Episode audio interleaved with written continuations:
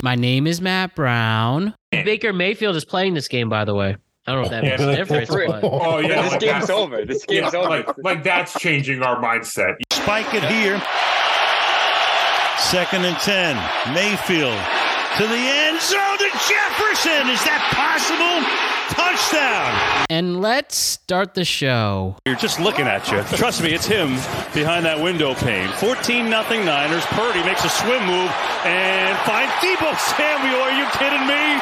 What a play, and the crowd loves it from Brock Purdy.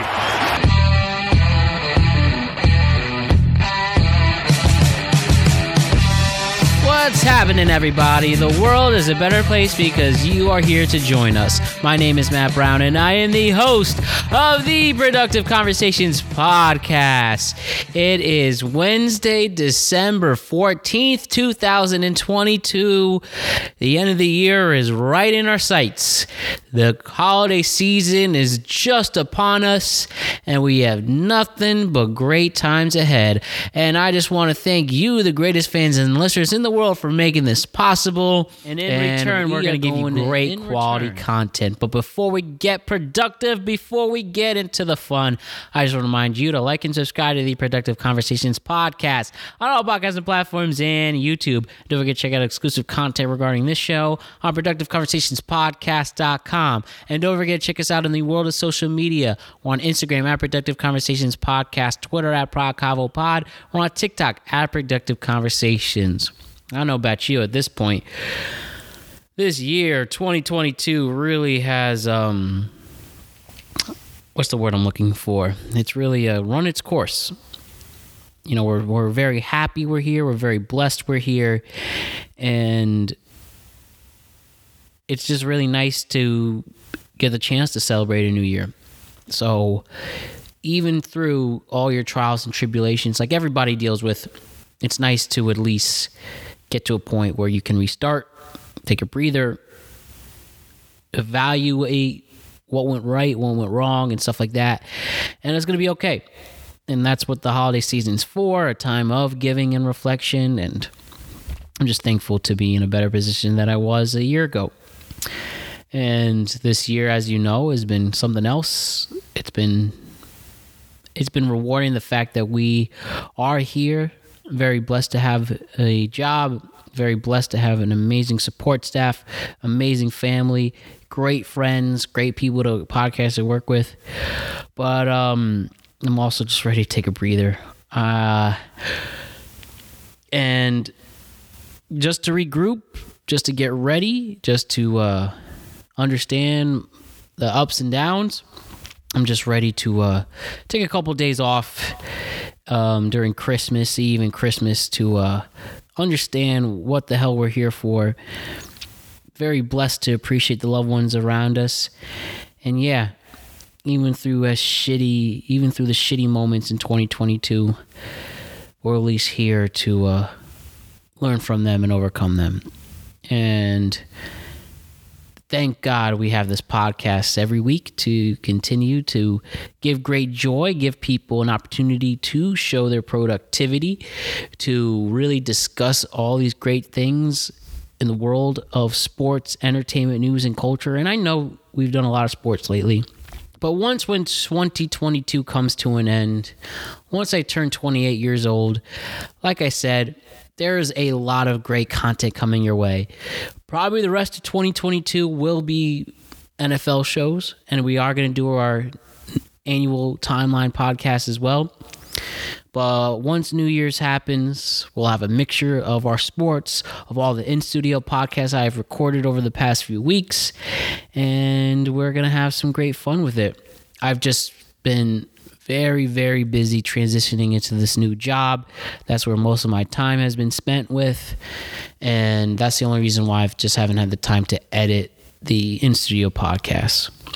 And one day, I really believe one day, this podcast is going to lead into an entire business, an entire podcasting network, an entire media company, and Productive Nation will be king, queen, and everything else in between. Productive Nation is going to be a major player in the world of media someday, and we work every single day to get closer to that goal, whether it's with me creating these podcasts, whether it's Dolo creating our online content, whether it's all the people I collaborate with, and you, the greatest fans and listeners in the world who are with us in the beginning part of this journey. We just thank you for getting us to this place, and we're going to have a special year in twenty twenty-three where we are better than we were in twenty twenty, twenty-one, and twenty-two, and we're only going up from here. So stay tuned as we finish off twenty twenty-two with some N F L shows. twenty twenty-three will have all new content coming your way with on top of what we have already. So with that, I just want to let you know that we are going to start our N F L podcast. We're going to reflect on week fourteen in the N F L. The crew is here, the entire crew, and Alex Young, Alex Ranelio, Desmond Price, and Brian McKeon. We're going to talk about the major divisional matchups that took place this weekend, the upsets that were both shocking and awing. We'll also get into some other things like the near upsets, some new kids on the block who are making noise in the N F L, and other major headlines going into this week. Plus, we will give your picks for week fifteen, and as each week goes by, these games become more and more meaningful, and we're going to be with you every step of the way. So let's get the productive N F L crew with you right here, right now. Brian, Alex, Alex, and Desmond, it's your guys' turn once again. Let's talk about week fourteen in the N F L season. Let's do it. Here we go. This is a very productive conversation. Week fourteen saw a lot of things I didn't expect, but it was for the better. We saw some stellar division games. We saw players step up when they needed to. And now that we're only four weeks, what? Yeah, four weeks away till the end. Let's rock and roll there on this, the road to the postseason. Let's talk all about it. Full crew here tonight. Alex Young, Alex Ranelio, Desmond Price, Brian McKeon. Sub gentlemen, this is a great time for us all to come back. How are we doing, everyone? Good, good. Bye weeks are over. We're all here now. Yeah. That's right. Bye weeks are done. And like I said, we are now on the road to the postseason pretty much. So let's get to it right away. Let's talk about the biggest story coming into this season, or or sorry, the biggest story coming into last week. There was a man who was drafted in the seventh round in the final pick named Brock Purdy. He has done nothing but win. And in his second game, in his first official start, going up against Tom Brady and the Tampa Bay Buccaneers, plays his ass off. Despite one injury to Deebo Samuel, which isn't as bad as it seems, things could not have gone any better for San Francisco on Sunday afternoon.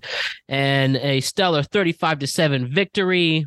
And the Bucs now are only a game up on their division, and they are in some serious trouble here. So we'll talk about both teams in this, but we're going to first talk about Brock Purdy and the San Francisco forty-niners. My question to you is, even though it's only been a game and a half, do you think Brock Purdy can lead the San Francisco forty-niners into a deep playoff run? I think it's fair to say that they will be able to make it, but with this guy against this defense that has been so-so and did have players missing, do we like what we see with Brock Purdy, and he can be a special, maybe a Nick Foles story or a Hostetler story for the Giants back in nineteen ninety? Uh, what do we see coming out of this? Is Brock Purdy going to be somebody who is going to be playing here for a while? And is he going to lead the San Francisco forty-niners to a deep playoff run? So I'll start with this one. I couldn't name a better team for a rookie N F L quarterback who did have a good, a very good college career to step into a situation and be able to succeed in. He has the number one defense in the league. He has an unlimited amount of weapons in his cache, and he has a great head coach that is offensive minded um, in a, a division that is lacking as, as of recent. Um, so he's set up for success right now. Um, he doesn't have to do much because of that defense and that run game, as we saw with McCaffrey and Mason. Um, they went for two hundred nine rushing yards and three touchdowns, including Purdy himself. With that defense, with all those takeaways, he is put in a situation where he can succeed by just doing a game managing. Like, he doesn't have to do a lot. And I think that's why they can go on a deep run, because they can rely on other strengths besides forcing the quarterback to make clutch plays. And also the specialty of having a really good tight end on your squad. Not every great quarterback has that ability. But great points on that one, Mister Bakian. And I agree with you. I think Brock, I think Brock Purdy is in the right place at the right time. Simple as that. Hey, Young, welcome back. You should go next. Oh, okay. Yeah, I can go next. Uh, yeah, I mean, I agree totally with what Brian said. Uh, he has so many weapons, so many home run hitters. It's not really hard to, you can tell that guy to throw it to McCaffrey on a, you know, five yards out, and he could take it to the house on any play, right? You know, uh, Debo, I know he got hurt, you know, but he's expected to be back soon. You have that weapon out of the backfield who you could throw to. There's just so much talent on this team. Like Brian said, all he has to do is game manage. Don't turn the ball over. Don't be the hero. You know, just play it smart. These guys that he has around him, literally, like I said, they can catch the ball and take it to the house on any play. You can don't even have to throw bombs to them to, you know, to get big games, right? And so I think they're just gonna, you know, keep it going, uh, not for, require him to do too much. And I think, you know, the 49ers, this team is really, really good. They're really, really deep. Uh, and I think they can make a, a, a decent playoff run. They can just literally do the same thing they did when they have Jimmy G. You know, they don't have ask him to do too much, and they've gone on deep playoff runs before. So I think if they just kind of keep their same momentum going, then, you know, he can lead the way too. Yeah, I mean, this kid went to school at Iowa State. Not really known for being a Big twelve power, but in order to be like competitive in that conference, you got to be able to basically score on every single mm-hmm. possession. So you plug someone who was successful at that program into the 49ers attack, which basically all they ask any quarterback is just come in here and just be semi-efficient. And he's been able to do that better than Jimmy G, as far as I'm concerned. You know, he looks great out there. I think the offense actually takes a step up with him there. Obviously, Debo being hurt is going to be an issue for them for the next however long he's going to be out for, whether it's, you know, three, four, five games, whatever. But I mean, the story for me from this game was actually about like the San Francisco 49ers, like offensive line and their defensive lines. Mm-hmm. I mean, on offense, Christian McCaffrey was getting eight and a half yards per carry. That's insane. That's college stuff. You know, like they were destroying Tampa Bay's defense. On the defensive side, this is the eighth time this season the 49ers have held a team to fifteen points or less. That is insane. That's like Madden statistics. Mm-hmm. I mean, whoever faces them in the playoffs needs to be scared. Like, the end. This is the most dangerous team, I think, in the N F L right now. I think you made an excellent point, um, uh, Desmond, because I think when you're able to stop the run and you're able to run at will, you basically have an entire monopoly on the clock. And I think that, you know, dominating time possession um, just gave, you know, Purdy all the time in the world to operate and not worry about um, uh, the situation at hand. And I think having that experience in college, playing against high, high-leveled uh, offenses and having those kind of shootouts and two-minute drills under his belt um, in his repertoire, he's going to be able to seamlessly, you know, continue to grow in this uh, into this uh, system. And I think that having Shanahan at the helm is the best-case scenario. Now transitioning to that for the other team, the Tampa Bay Buccaneers. You know, it's two weeks till Christmas. It's mid-December. This team only has six wins. And for this, Tom Brady goes to his home home, buys one hundred tickets for his friends and family, and only plays a terrible game.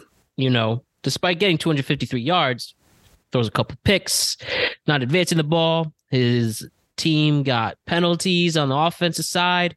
Did not look good. And the next team we'll obviously talk about, especially Carolina, creeping up, winning two games back-to-back. They're only a game above the Falcons and the Panthers now. And if you're uh, Tampa, you've got to be disappointed. And it, and especially when you're when you still have your weapons healthy, it just didn't work. But this is definitely a result of that stellar defense San Francisco has and was just talked about. But and maybe maybe you feel this way when we talk. We're going to spoiler talk about Carolina's game against Seattle next, and this what just so happened to be another A F C. Oh, sorry, N F C South versus N F C West game. With this situation here, though, gentlemen, how do you have any confidence that Tampa could win this division now? Maybe they'll sneak in, but you don't expect this team to win a playoff game at this point. Uh, this is really, this must be really concerning. And um, especially if people think Tom Brady will be leaving after this season to go somewhere else. This just uh, really sucks if you're a Tampa Bay fan, I can imagine, right? Uh, I, I, think I mean, Tom, people really thought that some people even would go f- as far as to them to win the whole N F C, and just isn't the case. No, uh, I think Tom's really showing his age, and I don't. I know he's saying he's weighing all of his options, uh, but I think this is the time now to officially call it. Um, as a loser, nah, uh, well, I mean, you can't all, always ride off into the sunset. Oh, of course, of course, you're just right. Seeing this team, and, and we all had high hopes. Obviously, it's Tom Brady and the Buccaneers and the offense, but. Just seeing this team just go so up and down, like, throughout the whole year, I have no faith that they will go far into the playoffs. And we just saw that again against a very good 49ers team with a Mister Irrelevant at quarterback who, like I said, is playing very, very good football. They got absolutely trounced. And we saw them happen to inferior teams, and now the better teams are beating them. And Brady just hasn't looked good. In my eyes, just from what I see. Uh, and he has the, the talent there. I know injuries and stuff cure, but if he wants to write his own narrative, and I know sometimes you don't write off the subtitle lose season, but I think it's time for him to to eventually call it. And it sucks for us football fans. It sucks for the Bucs fans, for their future and everything going forward. But, uh, you know, I, I don't think any of us have faith that this team, if they luckily win the South with a probably a losing record at this point, whoever wins the South is probably going to have a losing record and still uh, host a playoff game. Yeah, uh, I don't think any of us are going to think, even if it is the Bucs, that they will make it anywhere out of the first round. There's, there's no way. Excellent point, Alex. Yeah, it's he is now he now really looks like a forty-five year old man out there. Well, it's easy to make someone look older when you have no one on the offensive line healthy and you can't consistently run the ball and you have poor coaching and poor play calling. So yeah, I, Leonard Fournette also looks really old out there, too. Yeah, everybody mm-hmm. does. Um, and, you know, they, they've had a banged up receiving core, particularly with A B doing his whole nonsense last season. Um, and Godwin back out in the lineup after a, a gruesome injury last year. So it's just been a misalignment and, and um, with, uh, you know, the coaching staff and this, this roster, guys not being healthy, not being committed, and a lot of the sideline distractions, honestly, with Brady's personal life and um, a lot of other players as well. So I think that this is kind of just one of those, um, unfortunately, one of those lost seasons due to a lot of, uh, you know, mitigating factors. And I think that he's going to have his sights set to San Fran next year personally. Which shouldn't be available to him now that Brock Purdy's emerged, but yeah, and yeah, Trey I mean, Lance is coming back. what's what's going to happen to Trey Lance? That's a question uh, for the offseason podcast. Absolutely. I um, the Bucks look old and slow, and I don't think it's just Brady either. I mean, Fournette has five hundred rushing yards on the year. He's got only three rushing touchdowns. I mean, when you're looking at Godwin, Evans, uh, Gage, Jones, like these dudes are having such a hard time getting open. Like there's there's no separation. Brady's as immobile as he's ever been. And he's under more pressure than he's ever been under. His safety blanket for the last decade is gone. I mean, Gronk. And all that being said, he still has thirty-five hundred passing yards on the year and seventeen touchdowns. I mean, like it's. I don't think he's done, as crazy as that sounds, but this team is done. Like this team is, is done, and they have. They have a very winnable schedule down the road here, but they can't score points. I don't think it even matters. Like whoever wins this division is going to be, is going to get just like bounced in the first round by Dallas anyway. But um, yeah, I, I I don't put this all on Brady, to be honest with you. I think there's, this is a team failure in my eyes. I agree. Couldn't agree more with that. And I was thinking of free agency, like he definitely will either retire or leave. And it's just a shame that certain like dysfunctional organizations wouldn't be appealing to him, because imagine Washington with Tom Brady right now, with that defense and those receivers and running backs right now. But they have a dysfunctional front office, so there's no way he would join that. But like, just imagine all the teams that will be in this lottery for Tom Brady to possibly, you know, go and do another run like he did in Tampa Bay. Can I interject real quick? Who would have thought at the beginning of the season that a January eighth Bucks Falcons game could be so pivotal? Because I'm, And it's like the Bucs have to go to play Cincy, and then they're going to Arizona, which is now basically virtually a bye. Um, but then they have to play Carolina, and then they end the year with Atlanta. And Atlanta almost has a similar situation, but the, instead of um, their bye at Arizona, they're playing the Ravens, and they get to go to Arizona the following week. So I think it's funny. Don't don't discount Colt McCoy as a quarterback. All right, he's won with that Carolina team. Or the I mean, anyone. He's won with the Cardinals, so he can anyone do it. Can beat the Bucs in their condition right now. I don't think they should take any of these final four games for granted. I mean, they face the Bengals this week. Does anyone think they're going to win that game? No. no, no chance. But what I really want to mention is no one's talking about how we're talking about age and the offensive aging. This defense went from top five to like last, and yeah. like they look very old. Like the the secondary looks washed, and they were they were I would call them like a poor man's Pro Bowl kind of secondary, where none of them made the Pro Bowl, but they were just below it. Where you know you wouldn't have to pay them big contracts, but you still got near quality pro, pro Bowl talent. Like, where is the coverage? And they're really missing Shaq Barrett after the Achilles because mm-hmm. they have no pass rush. No, the last thing I want to say on this: last year, Bucs offense second in the league points per game. This year, twenty-eighth. It shows you the N F L is a special league that truly anything can change within a year, and you this time N F L- it's just not going to happen. What? Oh, sorry, Matt. I was going to say, you know what the N F L stands for? Not for long. Exactly, exactly. So having said that and keeping staying open with the N F C South, we saw the Panthers take on the Seattle Seahawks and win. Day one, Sam Darnold goes in and helps get that victory. Record Seattle loses again. You know, no Kenneth Walker this time again. But, um... yeah, things did not pan out the way um, they were expected to. And now, as I mentioned, with Sam Darnold at the helm, this was a team we made fun of often. This was a team that we made fools of. And as mentioned, they're only a game behind the Tampa Bay Bucks right now. And if they can get and um, forgive me as I see who they play next week. Um, is anyone else on the top of their head? They play the Steelers, which is a very winnable game. And as mentioned to Desmond, they're playing the, the Bucs are playing the Bengals, a very losable game. And they can wind up getting tied after this. And we could tie this in because the Falcons did have a bye this week. The Falcons play the Saints, you know, the worst team in the division. T- and this could now turn into a major three-way tie after this week. Do we expect that when we meet a week from today? Do we think that this is going to be a three-way tie? Most likely. I'd put money on it. Yeah, I would put oh. money on that too. And having said that, now with Carolina ri- rising with all with um, you know, people like Chuba Hubbard coming in, play rushing well, and then we have, like I said, Sam Darnold, the third quarterback this year they're using with an interim head coach. Are we impressed by Carolina? Do we think this will be a special story that they're going to be the ones to win the division? And I'll go and say yes. I think they're going to pull it off somehow, some way.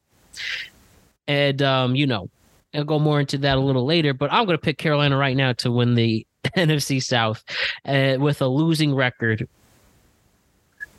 You know, I would what? definitely. Desmond, oh, go you ahead. go first. Yeah, you go first. Um, It is impossible to pick this division. All mm-hmm. four of these teams are not trying. I mean, they are trying to win. At the same time, they are finding every possible way to lose. Mm-hmm. So, I mean, like, if you could reliably bet on any of them, I'd call you crazy. I'm going to pick the Falcons for one reason, one reason only, because they're putting in a new quarterback this week. And at least he's an unknown variable in this equation, because everything else that we know from the Saints and the Panthers and the Bucks and the Falcons is all trash as far as I'm concerned. So I'll take the Falcons to win the N F C South right now. The Panthers have been winning, but they're winning against teams who are basically just finding ways to lose. Like, they ran down Seattle's throat this week. Yep. Seattle was like playing as if they had never seen a running like play before in their life. They just yeah. kept running it up the middle, play after play after play, and just getting gashed. It was embarrassing. The Seattle Seahawks defense lost that game for them, and I feel bad for Geno Smith, who actually is should be the comeback player of the year, in my opinion. Now, you know, that's a debate. Should the comeback player of the year come back from injury or just come back from sucking, for lack of a better word? I, I think it works. Uh, I mean, the N B A is rolling out a bunch of different awards. Maybe we'll start getting, you know, like the well, the, the comeback tur- player of the year, the, the turnaround award, season. Though. Yeah, but I, I've I always alluded the comeback player of the year award for someone being hurt. Like, I never affiliated with with someone being like their career is over and all of a sudden they have a absolutely brilliant season. Coming back um, from being a backup. You're good. You're work good. I'm going to try to That's... find the player that we can make that award named after. Like, like I said, the N B A made a bunch of new awards based on people. We should find someone's like career. Yeah, you did suck. Oh, and I got it. Name it that. Yeah, the Nick, the Nick, the Nick Foles Award for most relevant. There we go. Hey. There we go. There we go. But then again, he went to irrelevancy after that. So. Sh- I feel like you should. It's just end it's an individual top. Season award. It's just this season. Doesn't matter what happens afterwards. Take a little blimp. Mm. Honestly, maybe Ryan Fitzpatrick, because like he was mm, the king of like you know being bad, bad. One good season in the contract year, two year deal, first year great, second year awful, and then repeated the cycle three times.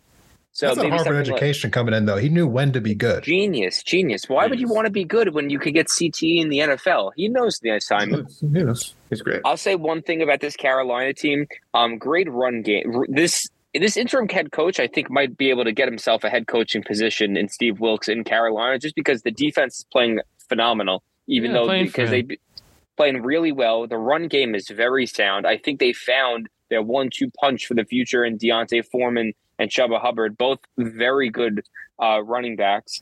Um, and here's my question for you guys. If they make it to the playoffs, does Sam Darnold earn another year being a starter for the Carolina Panthers? Absolutely. I say Coming yes. Off the- yeah. What were you going to say, Matt? I was just saying come off the bench like that and, um, you know, just winning games. I think that's the one thing to value is, as a quarterback that can win games. And, I mean, he he isn't doing – He's not the uh, Sam Darnold at U S C. He's just figuring out the right players at the right time, especially after, you know, like his boy Robbie Anderson gets traded and figuring out who you can with these misfits, and they're winning. So I think um, he's earned at least consideration for that. And people also mind you, yeah. What were you gonna say, M- mind you, he's been in the rawest deals of rawest mm. deals in the N F L. Like he was given the Jets under Adam Gase. Like I'm sorry, but like Tom Brady, Tom Brady. as a rookie would have been out of out of a job if he was on those that Jets team. And then he mm-hmm. went to this dysfunctional Matt Rule roller coaster and had it like imagine getting traded. All right, you had a bad season last year, you got hurt, and then getting in, you get Baker Mayfield walking in. Like talk about as a constant slap in the face. He has a chip on his shoulder, definitely, but like let's see him actually in a competent offense with a coach that is actually like of relevance. Like this right here, like he's actually doing, he's doing his job finally with the right tools. He's actually prepared. Yeah, I got one pushback for that one though. I, I think that if I'm the Panthers, I draft a quarterback in the first round, but I let Darnold start the year and mm. see until he trips up. Because I think that even in a bad offense, you can show how good you can be. I mean, because like, I think Justin Herbert, for instance, he is in a bad situation. His coaching staff is horrendous. They don't have a good plan for him. They don't really know how to use him that well. I think Sunday night was probably the best he's looked all season because they finally started like rolling him out of the pocket a little bit, let him be a little bit more, more mobile because his offensive line's so suspect. But I mean, I, I think we've seen enough from Sam Darnold to know that he's not going to be a top ten quarterback in this league. Yeah, and, and a lot of people forget, too, for whatever reason, like last year when he was with Carolina, he started off the season really, really well, and then he went back to MetLife to play the Giants and reverted back to the old Sam Darnold that just, I don't know if it was the MetLife juju or just something mentally, and then he kind of mm-hmm. didn't look like the Sam Darnold for the rest of the season. Um, but there's flashes there again last year that we saw, and I think we're kind of seeing that. He's not going to blow you away stat-wise, but I think – if he leads this team down the stretch and gets them uh, division, I think he does deserve another shot. And I agree with Desmond. I think you draft your your guy, the person you want, and Sam, you know, until Sam falters, he can learn and process the game because I think we need to go back to that anyway with young rookie quarterbacks.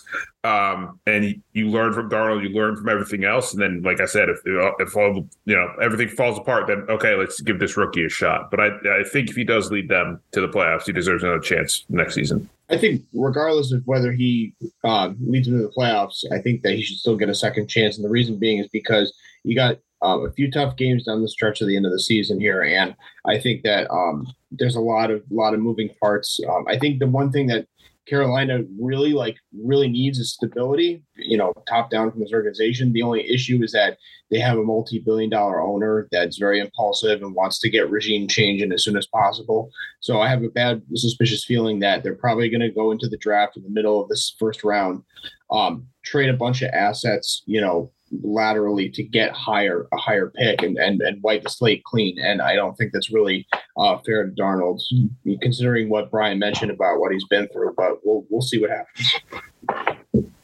happens. You know who doesn't have stability? You know who makes a fool out of themselves? Tom Brady. Not this time. I mean,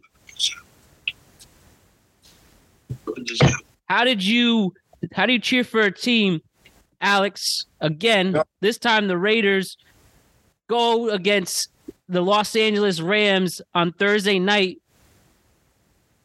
Baker Mayfield joins the team on Tuesday, and on Thursday he gets his first victory, a comeback victory against the Las Vegas Raiders.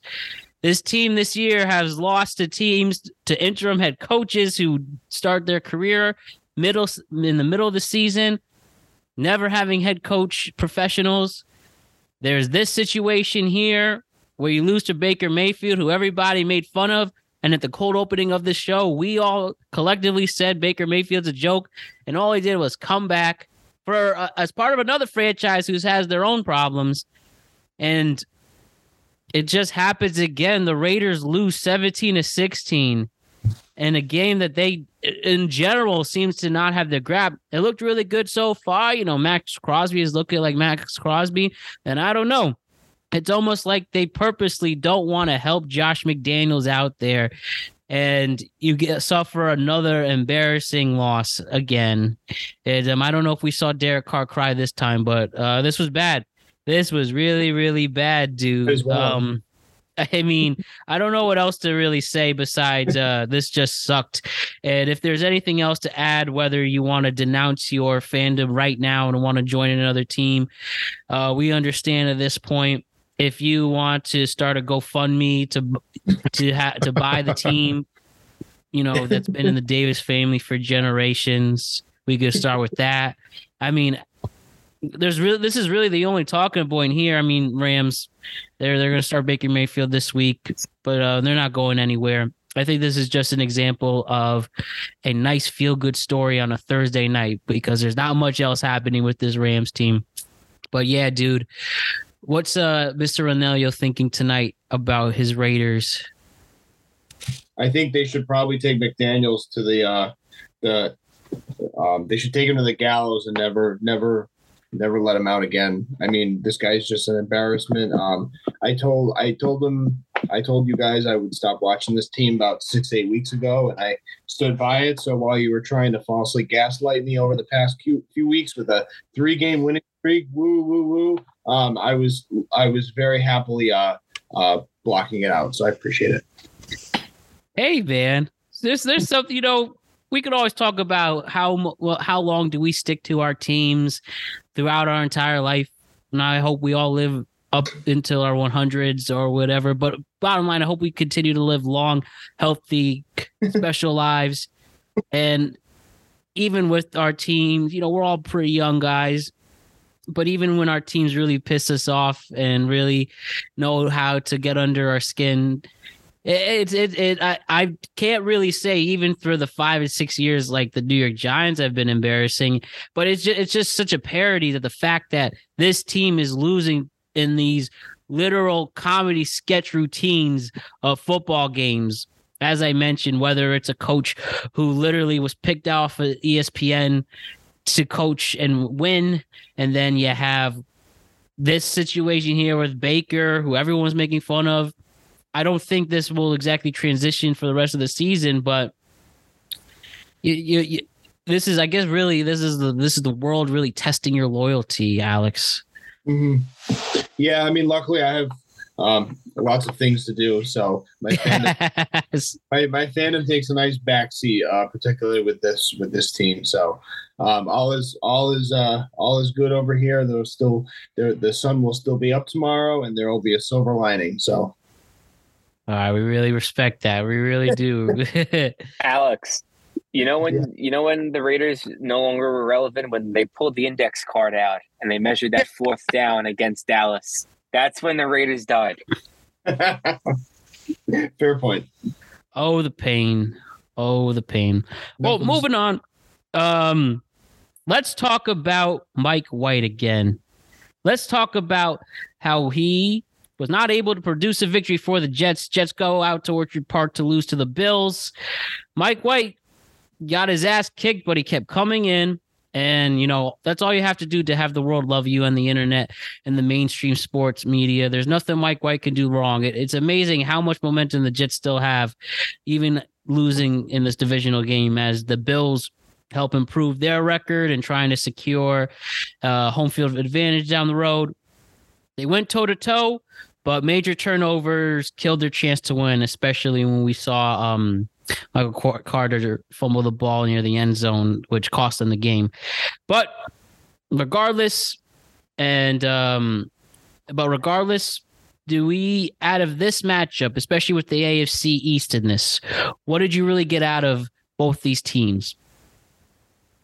Um, Mike White is the future of the franchise, absolutely. So um, you would start game. him right away. You would start him right next away. year. This this game. You, you really to me, think so? You really you really don't think the Jets should go and get one of these uh, multiple veteran options next year, whether Lamar Jackson, Derek Carr, dare I say Aaron Rodgers, or Tom Brady? You say keep Mike White. I say keep Mike White for this reason. You have a lot of rookies that you're going to have to pay, which means that if you sign a top quarterback, you're going to lose either Elijah Moore or Garrett Wilson eventually. One or the other. You know, you're going to have to pay Sauce Gardner top cornerback money. And now, you know, I mean, that is that might, is years away, though, to be No, fair. yeah, but it's years away, though. But if you start, you got to remember, like, what happens if you sign a veteran quarterback and it doesn't turn out well, like Russell Wilson, and then you have dead cap for six seasons following, following after. So there's a lot of things to take in. But in my opinion, he's been disciplined. He's been poised. He has a big arm. But what really impresses me is this. Most quarterbacks, after getting two significant rib injuries and, you know, to the chest and torso, would just pull out of the game. But what did he do? He got out. He got an X-ray. He went back in, kept them in the, in the game. He got hurt again, and he went back in, and he tried to continue to extend and try to win this game on a game-winning drive. And he didn't because of a fumble. But when I see him, I see everything I want in a quarterback, and especially in a big media New York market, where I personally see as the New York Jets are like the blue collar New York team. I think over the Giants, in my opinion. To me, Giants is a very corporate, a corporate uh, fan fan base. The Jets are blue collar boys, and this guy fits that mold.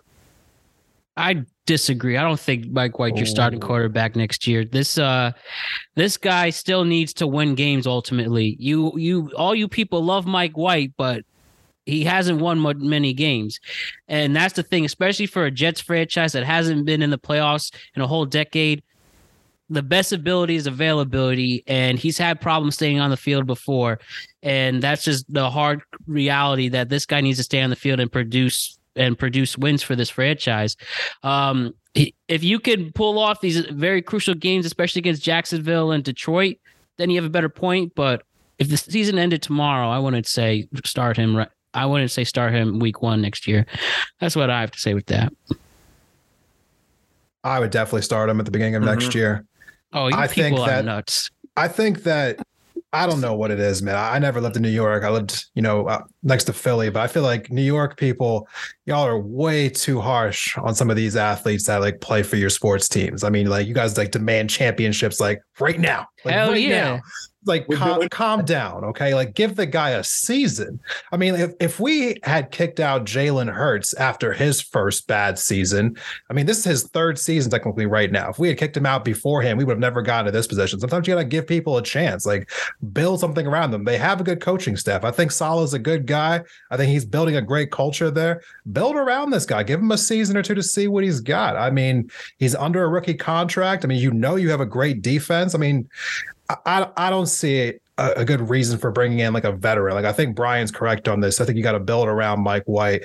They're, I mean, they might not make the playoffs. I don't know that we should even be judging. That'd be Mike a huge disappointment for the Jets if they don't make the playoffs this year. It's, That'd be really. It's but very when you look hard at the remaining that. schedule, though, it yeah, looks set up for them stuff, that they yeah. might just like stumble all the way down. I mean, this facing game was, yeah. The Sorry, Lions, won this the Jags, game. the Seahawks, yeah. the Dolphins. I mean, those are all challenging. They might not win any of them. They could go zero and four. They're playing the yeah. top one of the, the, the top. Yeah. They're playing four top ten offenses in the league. They should have treated the like, Bills game like it was their it was their playoffs. This week was was yeah, been no huge. absolutely. Yeah. Absolutely. But even and if you know, they go zero and four, I'm still buying Mike White stock. I think you got to go into the offseason with him as your starter, give him that full twenty twenty-three season, and then at the end of next year, you know what you got. I think if you're a like, Jets yeah. fan, you know what? You've won a Super Bowl since the nineteen sixties, so calm down. You can wait another year to see what you got with this guy. But again, put, I, go ahead, Brian. One comment. Put it like this. If they lose the, the next four, right, based on where everything's trajectory right now, so he's now started seven games this season, the last seven. He's would have then only beaten the Bears. But realistically, the Bills are the number one seed.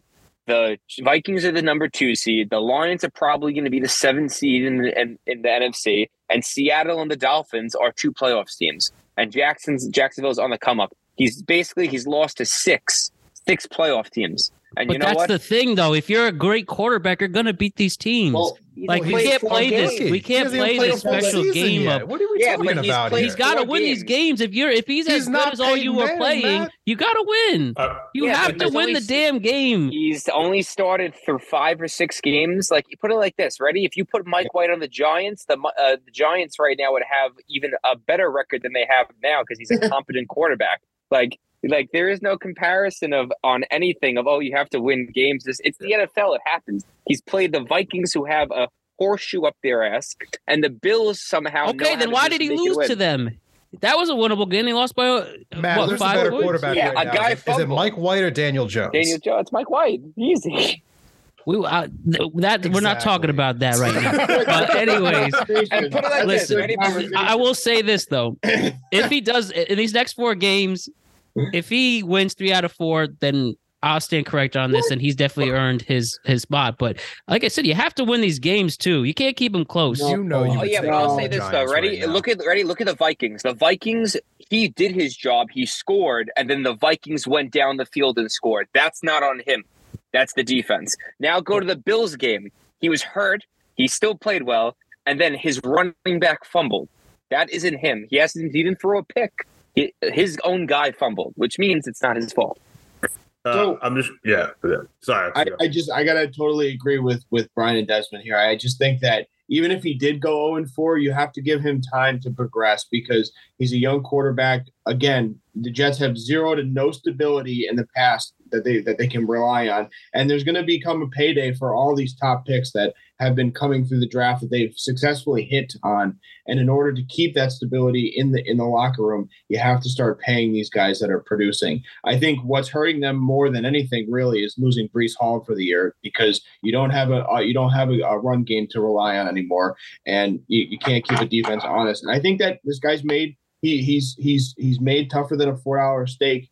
I mean, he, he's egoless, in my opinion. I think he's just the exact antith- antithesis, sorry, to what Zach Wilson was. And I think that's why this team and the city likes him more than what they would have had with Zach Wilson. I just think that in this in this circumstance, um, in this offense, when you have an adequate offense um, uh, a run game going, you just need a game manager. You don't need a guy to be gangbusters, be a top ten quarterback. You need a serviceable guy, fifteen through twenty in the league, that's going to stay out of his own way, manage a game, and um, win win you tight, close games, and make a couple plays when you need them. Yeah, uh, my yeah, I, yeah. Sorry, you go. Last take: Zach Wilson in twenty starts has thirty-six hundred passing yards. In six starts for Zach uh, for uh, Mike White, he has nineteen hundred. The man is a gunslinger. Yeah, there's definitely no doubt he he definitely is good good on the release, and he has a much better arm. But I still think you need to, this guy needs to win some yeah. games before we all go crazy. I was going to say one thing too, real quick, just because I think he's deals ending, but the, what that like helps the Jets because he's not going to demand top flight money. So yes. they'll have that. You take a flyer on him. And like we're all saying, how the team responded when they made him the starter, the offense completely changed. It looked like yeah, that is true. When Zach Wilson was there at times, it literally looked like no one was having fun on the field. It looked like, I don't even know, I, you know what's going on. He starts, they were just putting up points. They can put up points now. And this team's special. And I think we all know that. I think the future is very bright for this Jets team. And you keep the guy that will keep the locker room there until they find their guy. It's not going to be Zach Wilson. It could be someone else. But everyone loves and responds to Mike White, and he deserves a chance, and you don't have to pay him a boatload of money, and you can keep him there, and then you can find your guy if it doesn't work out in a year or two. But he definitely deserves a shot because of how this team responded to him when they named him the starter. Everyone wanted him. Excellent point. Excellent point on that. So, focusing on the A F C East right now, we had the Dolphins, though, lose a tough one on Sunday night. It uh, seems things were not clicking on offense. Um, let me just ask this: Justin Herbert back? Because now with this win, they are they they are back in the mix. Herbert's and, there. The Chargers aren't back. That's the thing. That's a good. That's a good way to put I want, it. I want to give Desmond the uh, the floor here on this segment because he was the first guy up with the pom poms for Miami. So I want to hear an explanation. Oh yeah, yeah, for sure. Um, yeah. Uh, I'm not done with the pom-poms just yet. I think um, Tua shook out there, you know, and it, it's obvious to see. I mean, he had a thirty-five percent completion percentage when he was in a clean pocket. So, I mean, like with no pressure in his face whatsoever, he was still completely inaccurate. And looking at how the Miami receivers just weren't getting open. I mean, mm-hmm. honestly, it just felt like the Chargers defense just stepped up. I mean, they were locking down Tyreek Hill. They were locking down Jaylen Waddle. And, and they were short-handed like Tua too. Just didn't know how to respond to that. Like he was trying to like force the situation instead of just taking safer throws. And I, I think you, you saw a quarterback kind of like get flustered and not like kind of respond to the moment. And the coaches didn't really respond to the moment either. They didn't see, they didn't find a way to kind of game plan in the moment to kind of go away from what the, the Chargers were doing to them defensively. So I, I think this is an all around just like L for the for the Dolphins. And with that being said, they only lost by a touchdown. So I'm not really dropping too much stock in the Dolphins right now, but they definitely are having back to back like bad games right now.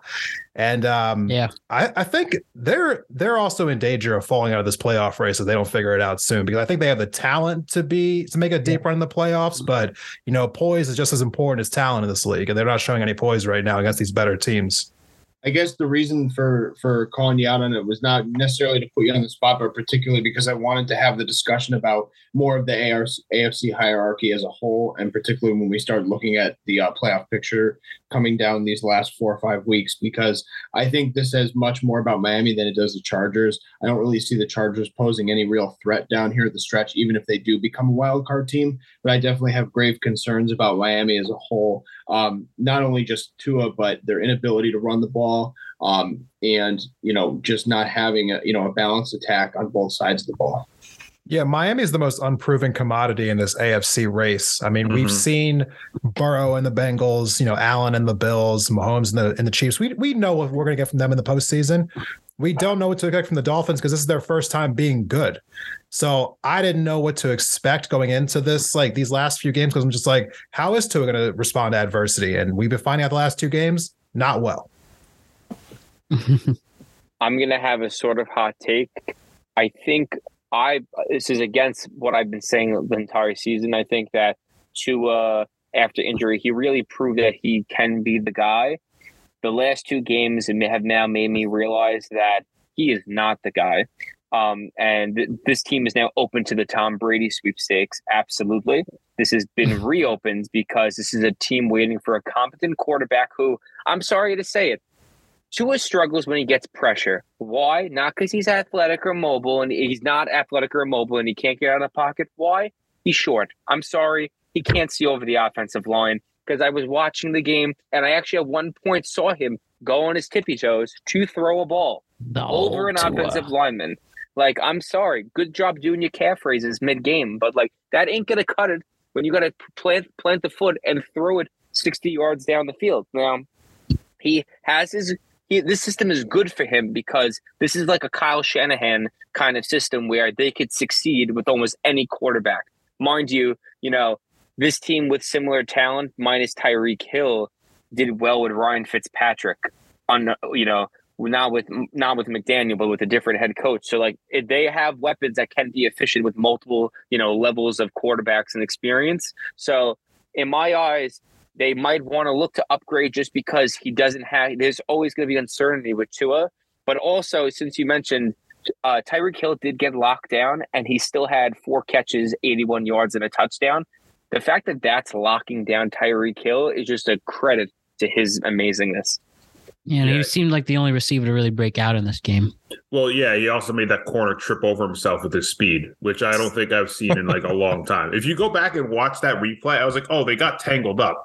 No, he was trying so hard to keep pace that he clipped off his own cleat and just completely face planted. Like, it's the, it's the wildest thing. And I'm like, that's why the Dolphins brought this guy in.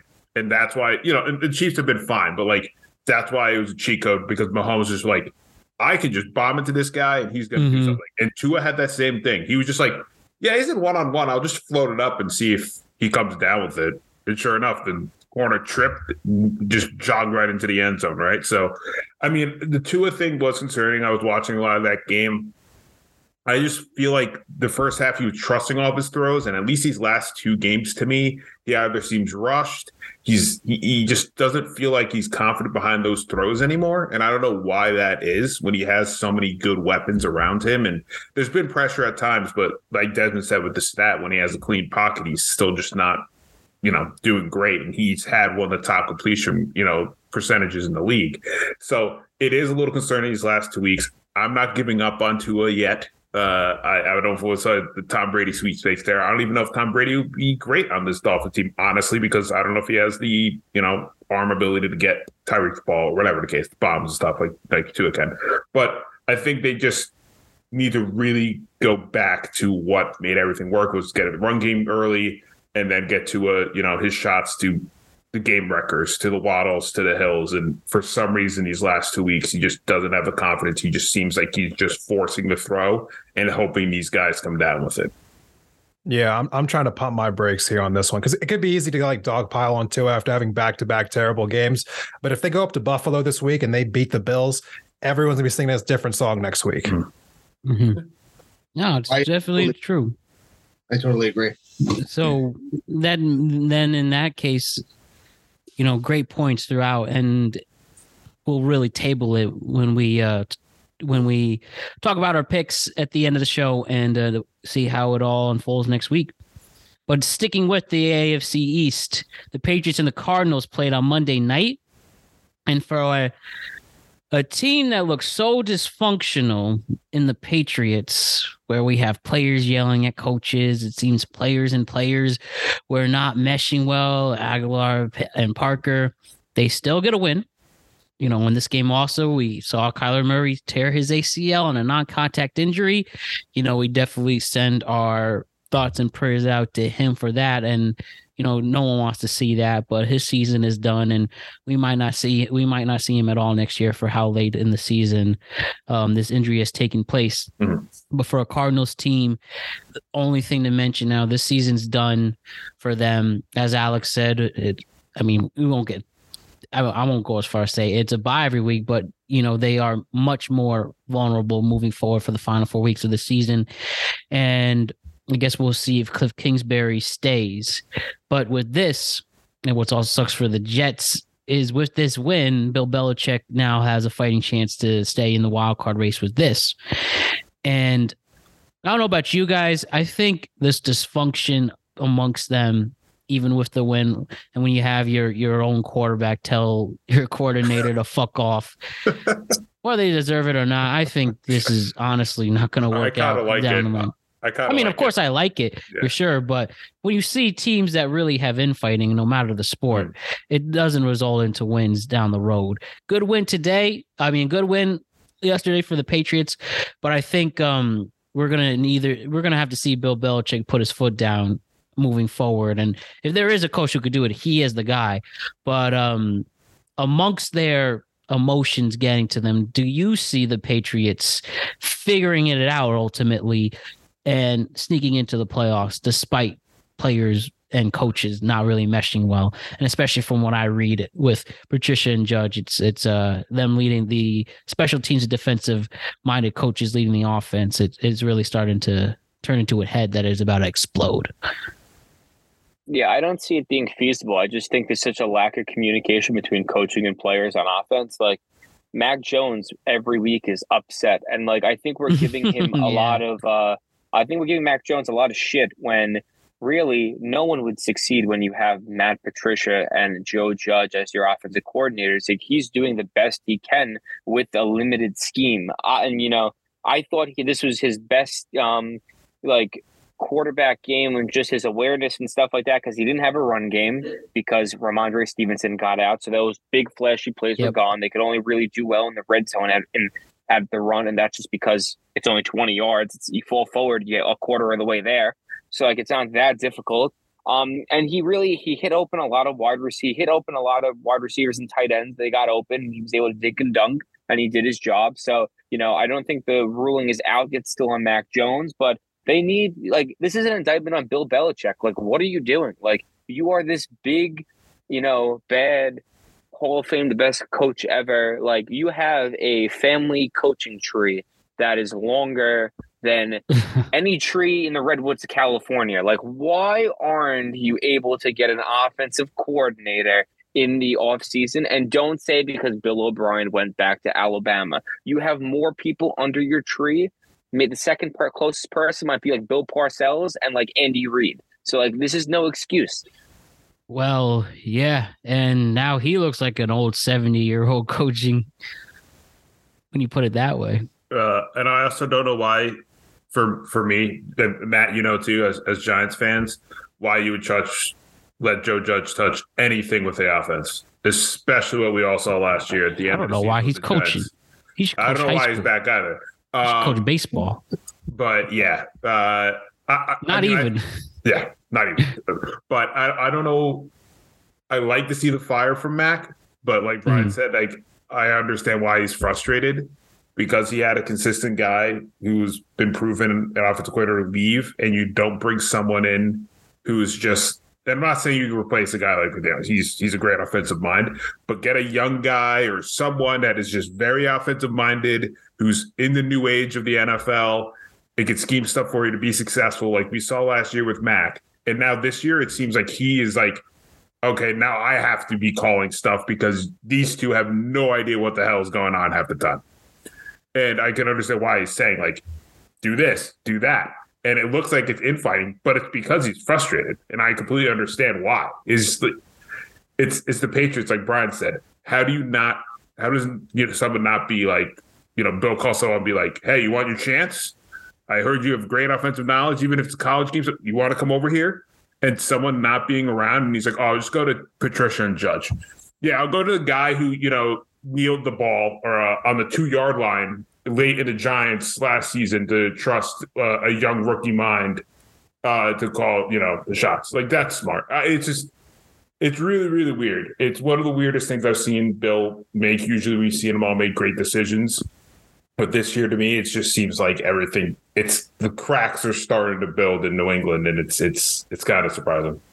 He's really showing that he's not this great-minded coach mm. because, like, if I'm this great-minded coach, like, I'm calling Jason Garrett. Like, you could say, oh, he didn't do good against um, as a Giants O C. I think that's more of just the player personnel and Joe Judge. Like, Jason mm-hmm. Garrett on Dallas led high-scoring offenses his entire career. Scott Linehan. Like, I could name – there's, there's two Dallas guys I know who – the Patriots definitely know because we play them a bunch of times. There's a ton of people across the N F L at the offensive position because, in my opinion, that's the most volatile um, coaching position, O C, because that's always a, a, the, one of the first fires of an offseason. Mm-hmm. You know, defensive co- coaches, after a year or two, they usually stay put, like, and they solidify five years at least. Like, it's it's it's really a shame. I just I'm so confused. Um. I really hope that the the Patriots enjoyed this this win against the Cardinals, because it's the last win they're going to have this season. The Patriots are going to go zero and four. That's what I'm seeing in the remaining four games here. Mac Jones has the fourth worst Q B R in the entire like league this year. And the Patriots offense, I mean, the only time that they actually do any good when they're up against terrible defenses mm-hmm. like the Cardinals, who, I mean, there were certain plays last night where they didn't even try to get in front of New England's running back. They just let them go. They might throw like a, a, a quick shoulder into it, but like guys were literally just like not even trying to tackle. It, it, it was kind of pathetic to watch. The Patriots aren't that good. Mac Jones isn't that good. I mean, all this talks about what they should do. It's great offseason chatter because there's nothing that they can do to salvage their season going forward, I believe. I don't think they're going to make the playoffs at all. They're going to get bounced out. They're certainly not going to make the playoffs. Um, I, I totally disagree that they're going to go in four. They will certainly have a bye this Sunday. Um, but, uh, yeah. Raiders I mean, will win. Um, no, I mean, you know, I think I, I'm pretty much uh, deadlock aligned with uh, with Brian on this, but I think that most of the responsibility and onus of this um, is on the footsteps of Belichick. I mean, he's had this entire, you know, organization in his back pocket, um, you know, for at least a decade now, uh, if not longer. But I think that it, it, there, you almost have to be skeptical and concerned when of uh, like. Uh, a superiority complex evolving when you give general management ownership rights to a coach and allow him to lead the coaching staff and make those uh, positions.